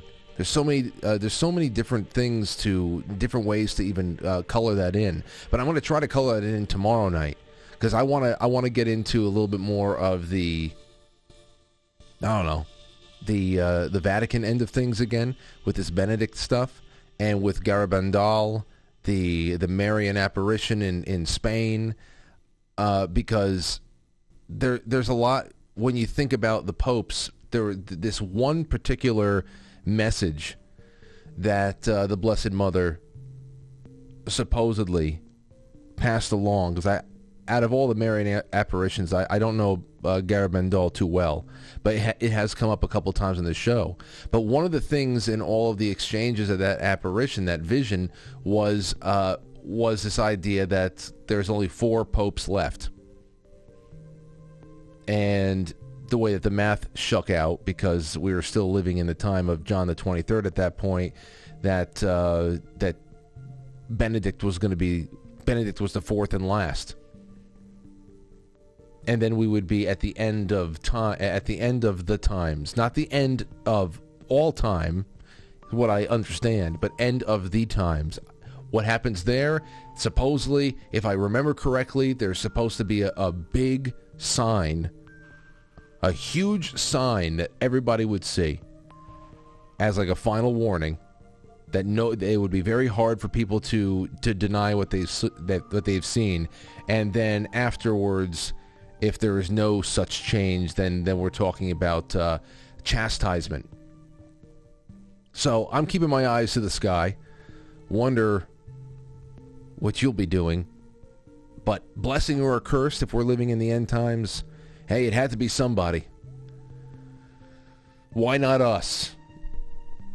It had to be somebody. All right, let's go over to the the Rumble. Everybody's hanging out, but there's no Rumble rants. On to Foxhole. Got a bunch of stuff here. Let's see what people are saying. Uh, Infindit. Infindit. Thank you so much for your cookie. Fringed Weller. Need my Frank fix. Oh, it's great to have you out there, Weller.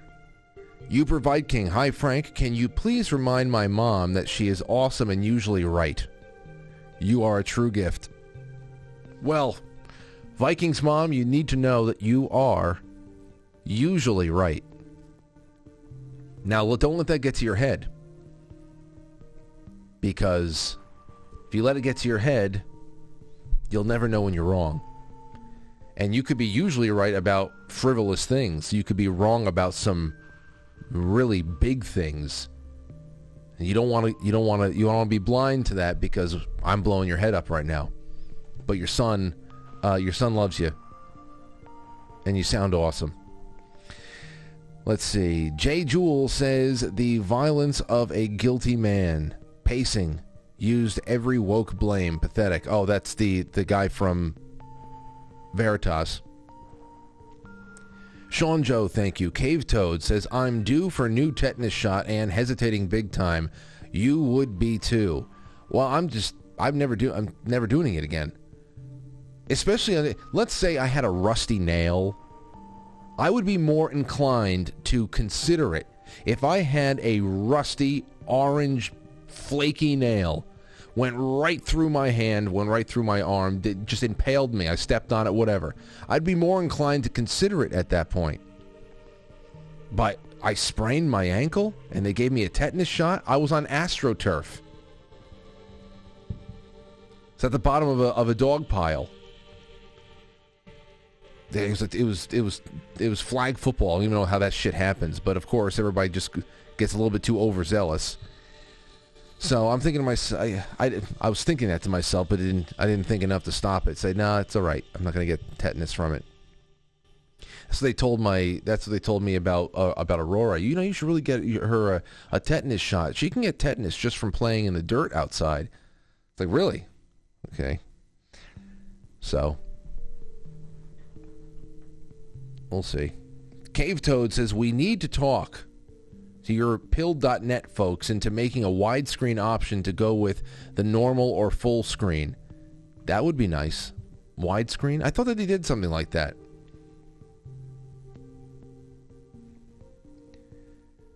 Sean Joe, thanks again. Joe Elaine says, Frank, you're killing it with your shows. Joe, thank you for helping me uh, in the chat rooms and, and being such a nice a nice support for the, the live shows. Thank you. Boyce Blanc, Witchy Poo, Cave Toad again. Everyone join the forums. Hey, that's a great that's a great plug right there. Go to quite frankly dot t v, go to the forums, hit forum, and join the free forum. It is uh, it's not Reddit. It's not attached to any big lefty platform or anything like that. It's it's just us, V Bulletin. And there is there's a lot of open threads associated that are official show threads that are going to become Uh, talk for the show. In fact, I know exactly what's going to happen here.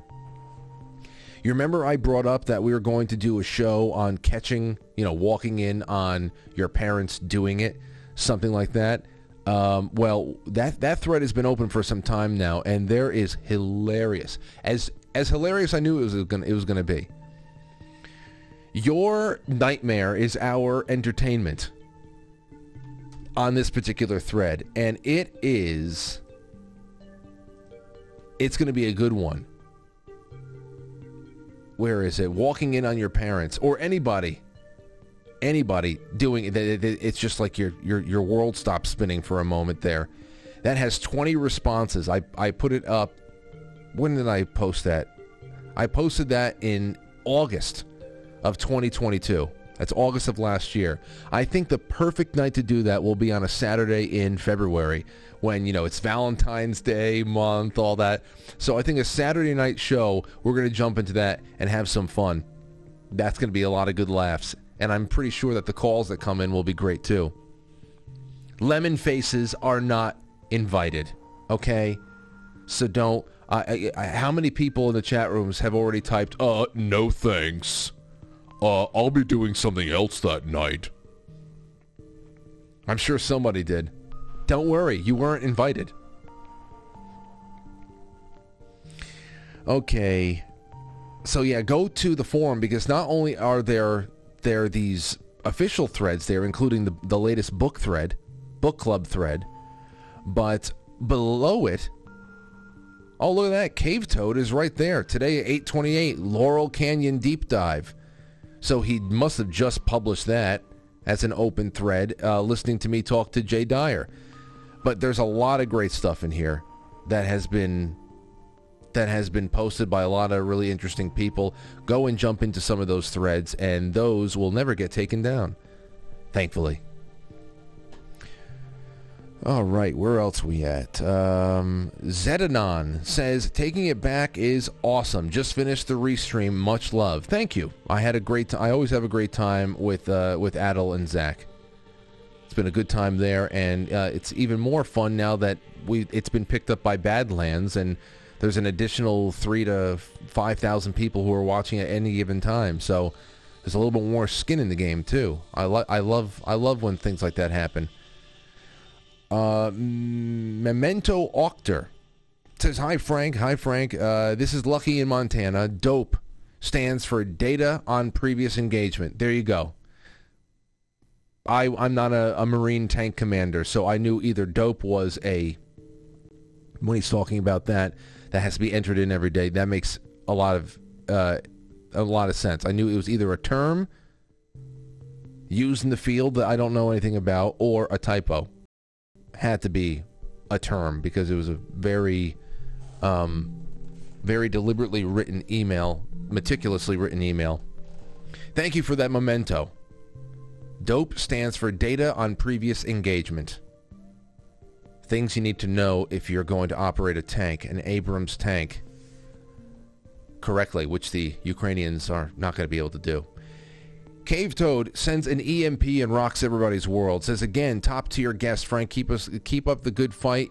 Uh, Anons, friends, and new to critical thinking need this. God bless. Thank you, thank you, Witchy Poo, Memento, Pam D, Distilled, Mazington says for more Anon, and Jay Jewell says great show, book club, fantastic last night. Thank you, Frank. And then a whole sleeve of cookies from Stove Stube and Distilled, and I'm just, uh, I'm getting doused with amazing things here. Delona fifty-five shows up with the fleet after after blessing us last night. So, and Jay Jewell says, great song, awesome and creepy video. Well, the video, the video concept largely put together by Abe Sinclair. I did tell him I wanted Face Off. I wanted these clips from Face Off in there, and I also wanted the face-melting clip from Raiders of the Lost Ark in there, too. So everything else, as far as the A I um, hyper, hyper-reality world concept for the I'm Like You video, uh, that was all Abe, and it worked out great. He made the E M P video, too. So most of them, Vapor. We'll give him a whole bunch of notes, and then uh, a month or so later it comes out and it looks spiffy as hell. Hopefully we can get him some new stuff to work on soon. All right. All right, let's take a couple of calls. eight four five, nine one four, five nine five, six nine five three. I'd love to hear from you. What are your some, what are your thoughts for tonight? Anything stand out more than anything else? The lines are open. I am in the Discord, so you can jump in there as well. Where is everybody? That's what I want to know. And in the meantime, I can also throw a few things out that we had uh, had started not too long ago. And that is the thread on very weird food combinations. I said we'd be circling back around to this, so while we're waiting for people to show up, I want to be able to jump into this. All right, where are we? Oh, boy. While here's one from Smooth Dickens. While hiking on Continental Dibide Trail, Dibide Trail, I don't know how to say that, I always had a craving for cottage cheese, and whenever I would get to town to rest and resupply, I would get a bag of Doritos Flamas, that is the spicy A F Doritos, and dip them in the huge tub of cottage cheese. I still do this, just not as frequently. That does sound terrible. That just sounds, I, I don't know. That sounds weird. Weird. That sounds like something I would only consider if I was stoned. Let's take a call. Chad from Utah. What's going on, Chad? How you doing, Frankie? Hey, Chad. Uh, you get on, get off of the speakerphone, my friend, please. Is it better now? Uh, a little bit. There you go. So, what's on your friend? Uh, what's on your mind, my friend? What's on your friend? uh, I just wanted to say I love that song. It's a great song, dude. Thank you, thank you. I'm glad you liked it. And and you, and you need to play that Def Leppard song with one hand, one arm. Oh, uh, see, I don't know. I don't know. That, that would just be an undue burden for me. I have. I worked. I've worked very hard to keep both of my hands, and I just want to use both of them. Right on. I, I can appreciate that. I can appreciate that. I just wanted to say that about your songs. That's that's a badass song. You guys are badass anyway, but thanks, dude. Well, thank you. I, I hope that we can work a little bit more consistently and get some more stuff out to you guys uh, to enjoy, because that's a that's a part of my life I, I really want to keep alive and healthy, and you know, I, you got to. That's a group effort right there. So I hope that we can all stay on the same page and get you some some new music to listen to. Absolutely. I enjoy it. Thanks, Frankie. All right. Take care. Take care, Chad from Utah. Maybe I can submit some music to Tim Pool and he can sign me to his, his label when he makes one one day, since he's a music mogul as well, Tim Pool. Would love to be signed to Tim's label. Let's go and call uh, seven eight five. You're on the air. Who's this? Hey, uh, it's Chuck. How's it going, Frank? Hey, it's great to hear you. Yeah, I just wanted to call uh, and say great show. Uh, I liked uh, your guest tonight. He was very articulate, gave me a lot to think about. I wrote down three books I got to get now, so mm. it's like kick-ass. I got a lot of stuff to do. There's a lot. You know, the great thing is, at least in our circles, there's a lot more people reading books again. It's good to, to, to cruise the internet. Uh, it's good to, to have a couple of key Telegram channels that you're subscribed to, but you got to pick up well-sourced books again, and you have to have a physical library, or all this stuff is just like, uh, it's I don't know, it's like some kind of a weird uh, cotton candy addiction. That's kick-ass. I appreciate that. I'll, I'll look into that. I did call to kind of follow up on a show earlier this week when you were talking about no winners on the vax. Um, with the passage of a National Defense Authorization, uh, I've had a religious accommodation in with the National Guard for uh, since they announced the mandate. And uh, now that all goes away. So I don't feel like I'm a winner so much as a survivor. So uh, you had guests on that, that called in and said, hey, there's no winners. And I agree that there's really no winners, but I survived. And I'm happy to continue to serve, uh, you know, till I retire here in a year or so. So uh, good on that. And uh, best wishes. God bless America. Love your show. And wish you all the success in the future. Oh, thank you. I, I wish the, the, exact, the exact same thing for you, my friend. And, and thank you. And I'm, I'm, I'm, I'm happy to... I mean, it's a lot easier for me to be a survivor than other people. A lot easier for me. I'm my own boss, and uh, and it was a no from the beginning. And it was a no from the beginning for many of you out there, too. But I, I have a lot of personal uh, people in my personal life, in my private life, that stood up to the flamethrower and let the flames just pass right over them. And they got out all right. And uh, I, I just I tip my cap to you all. And, and yeah, survival's a great way.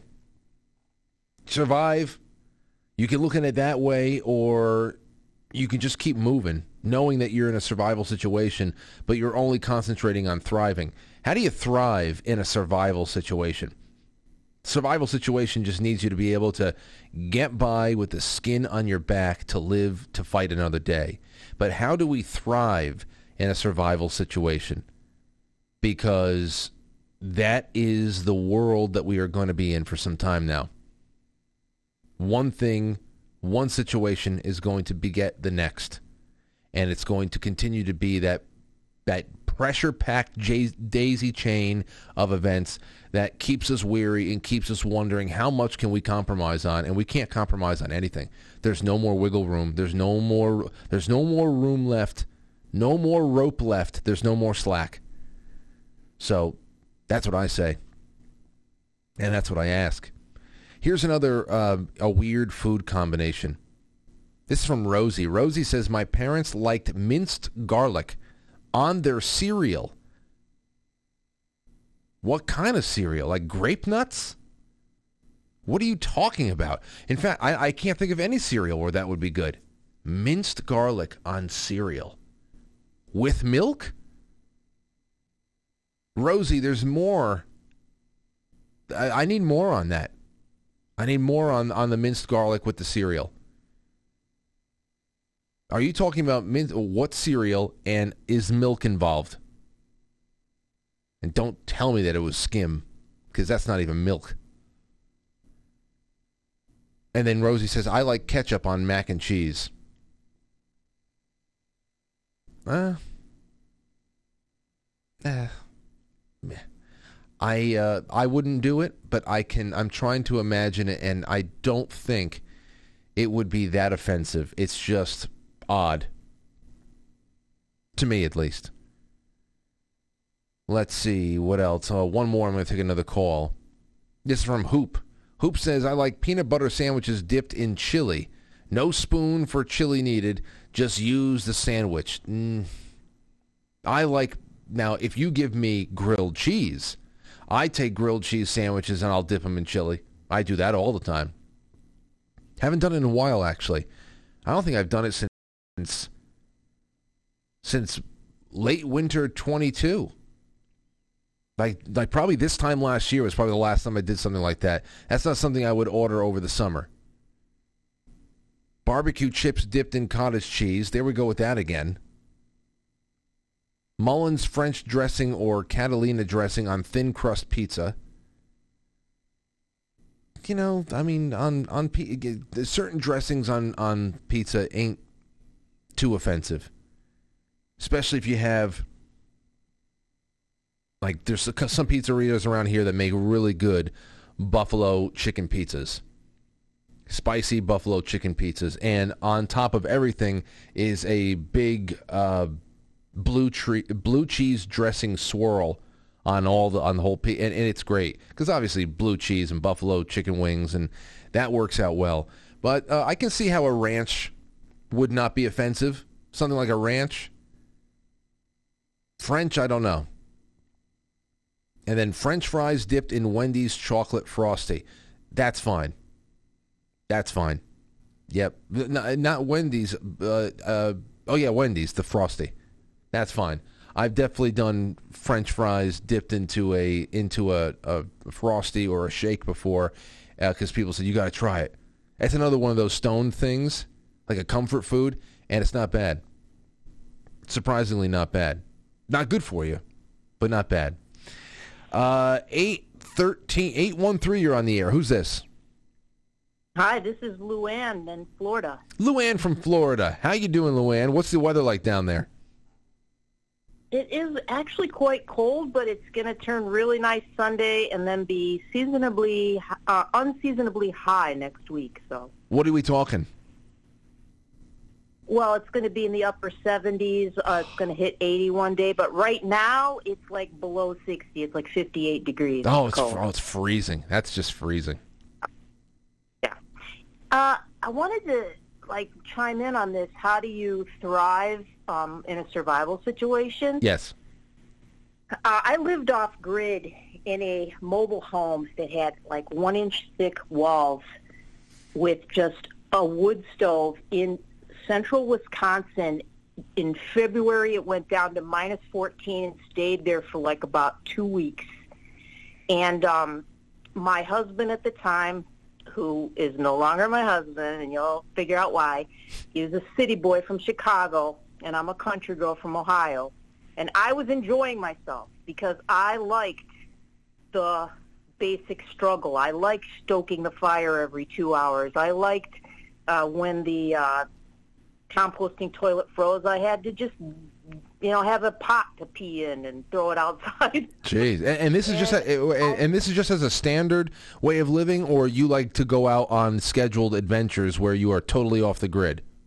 No, no, we were living there. We had sold our house. Okay. We were on the land we had bought where we were going to build, but we were in a mobile home off-grid by where the barn was going to go, and our well line froze. We had a drilled well. The guy didn't put it down far enough because the land was really sandy, and it froze. So we had no water.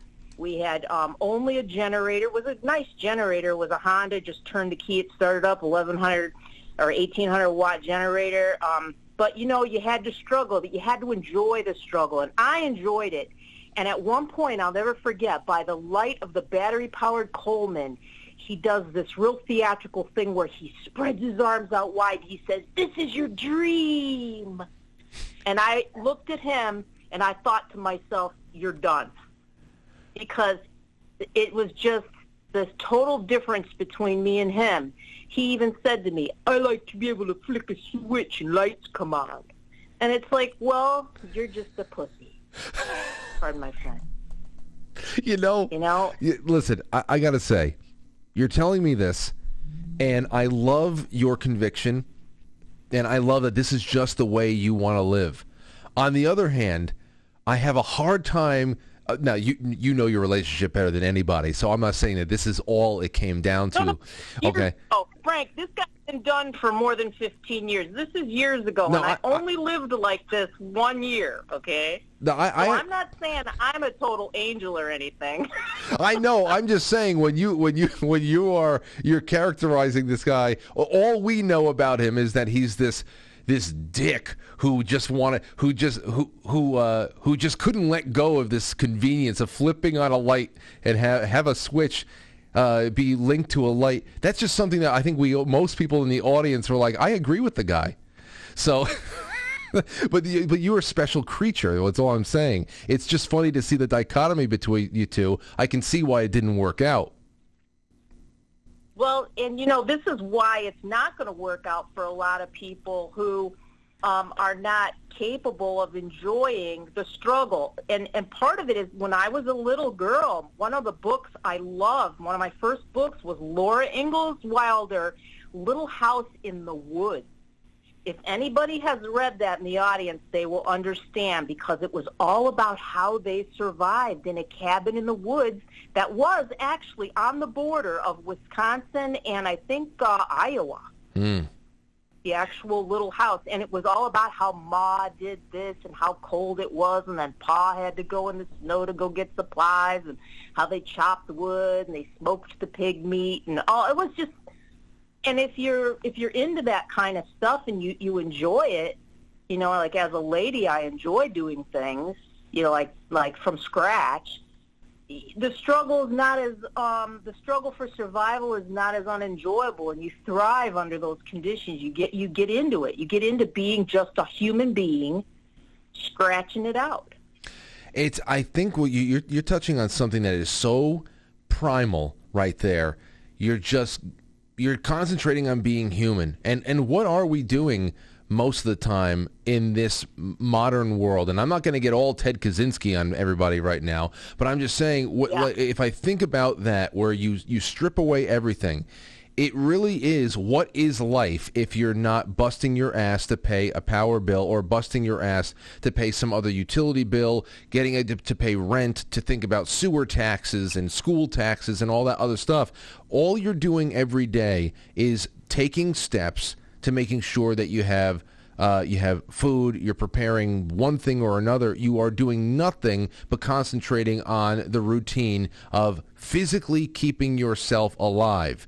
And I understand that that is pretty much the the the the means uh, what we're doing when we go to work in modern day too. But it it it, it encompasses so many other creature comforts and um, and frivolous things as well. All of our efforts at work, it uh, it pays for so many other things beyond the basics. And what you're talking about is the bare necessities right now. And it's it's very interesting to hear. Now I want to ask, how are you living right now? Are, are you in a modern home now? Oh, yeah. Mm-hmm. I'm downtown Saint Petersburg. I'm in a, a century home, but I'm in a nice environment. I have all my instruments because I play a diff- I play drums, too. I learned to play about four years ago. So I have my drums. I have my weighted eighty-eight keyboard. I got all the creature comforts. I got my record collection. When did you? I got you on the T V. when, well, when you know? when did you when did you say I'm done shitting in a pot and I want this life now? When when did that change for you? It changed for me when I had a sudden change of work and my.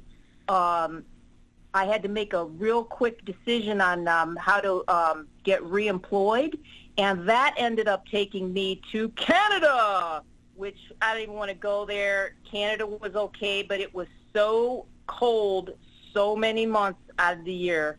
I was in central Alberta, and it was rough. With creature comforts, it was rough, mm. okay?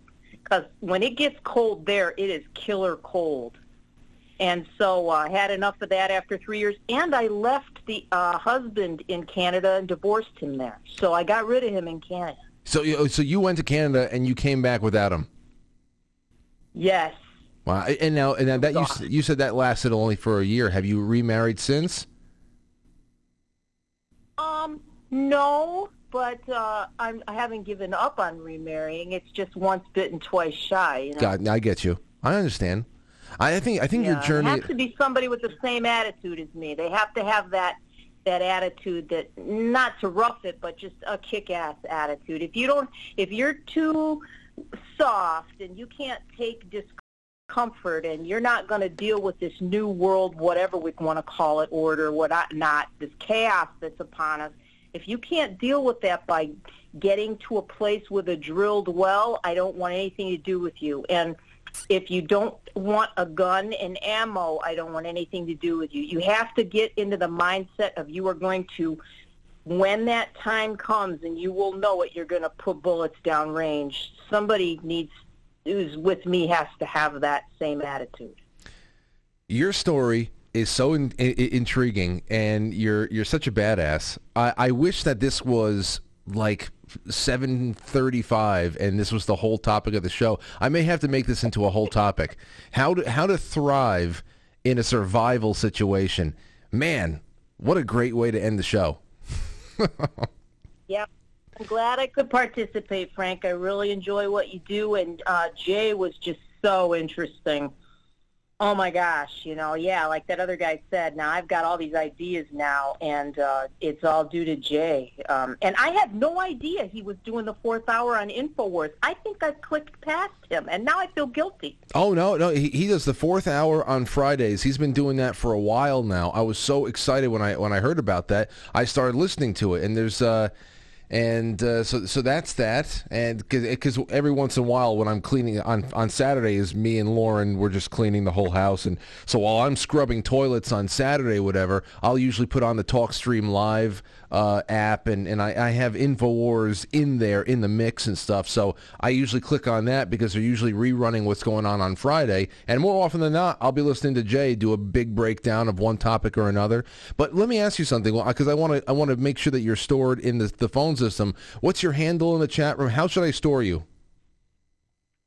For me is Luann. Okay, that's fine. Luann. Spell it however you want. You'll be able to know it says Luann. Yeah, I'm gonna. Yeah, there you go, Luann. It doesn't matter. I'll re- I'll remember you from here on in. But uh, this was a great okay. call, Luann. Thank you for helping me wrap up the show tonight. All right, you take care, Frank. All right, see you later. Bye bye. Bye bye. Wow. Well, so anybody in the uh, Saint Petersburg, Saint Petersburg area, uh, area out there, uh, if, if if you're looking for love, and you think you can handle someone like Luann, she's out there. She's out there, man. Just know that you have to have a certain set of skills, and if you're not comfortable shitting in a pot, or a frying pan, or anything else that is uh, may be necessary at the time, then just keep moving. Just keep moving. All right. Well, well that's a great call. I think that is a, one of those things that we can do Uh, maybe that can be just like a, a, a side a side topic for tomorrow. Thriving when the object is surviving. I think Matt would like that. I can I, maybe Matt can give me a top five top a top five how to thrive in a survival situation. So uh, I'll have to explain that to him and, and just like you know give him give him an idea there. But anyway, all right. That's all I got for you. Thanks again to Jay Dyer. Let me make sure I did not miss anybody in the in the chat here. Cave Toad. Cave Toad over there on Rumble just dropped an incredible, incredibly generous gift in the Rumble rants. Cave Toad, you do so much uh, during a show to to liven things up and those gold pills and everything. Incredible. Thank you so much. You're very, very kind. Very kind. Cost, Co- Costco Law School says Beacon Hill School. Beacon Hill School. I don't know what that means. Maybe it's a, a reference. Beacon Hill School. A reference that I have missed. C J M says best apocalypse ever. And also thank you, Frank. You always have the best guests. And you know something? Sometimes I have the best surprise guests. Luann. Luann with a key ten and a half minute call at the end there. I p- gladly went over nine o'clock for that one. See, that's why I say, everybody, when you call in, just give your best pitch, your best elevator pitch, because if there's a hook in there, I'm going to keep asking you questions. I'm going to want to know everything. So don't worry about anything. Just throw it out there. Little pitches there. Quick pitch. And every once in a while, we get just diamonds. And then you get gold. You get silver. You get some brass. And then, um, then you get... I, I don't know. Sometimes we have some very strange calls that go nowhere. But that's just p- part of the, the fun of not knowing. And thank you, Delona, again. Honey on nacho cheese Doritos. Happy accident. Honey on nacho cheese Doritos. Oh, we'll have to consider that and more tomorrow on the Friday night. As for Thursday, it's all done. Thank you for being with me. We will talk to you soon. I'll see you tomorrow morning for the eight thirty show with Tracy on Rumble, and then seven o'clock here, everywhere else. Nighty-night. I'll catch you on the flip side.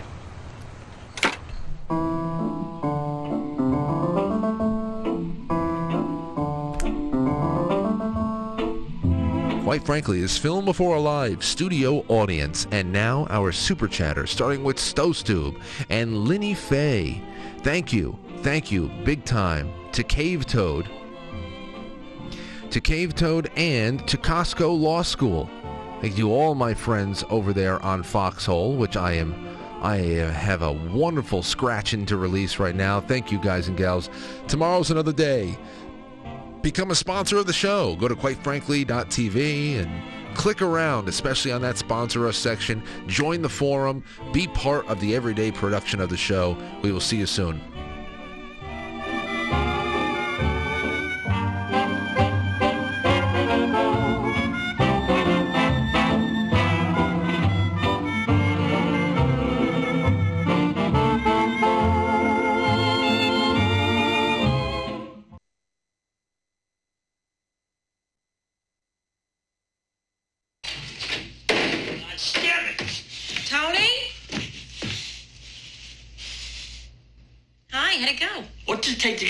Smoked turkey in this house, huh? What? I bust my ass all day long. When I come home, I want a little smoked turkey. Is that too fucking much to ask? What the fuck is your problem? Everything but fucking turkey in here.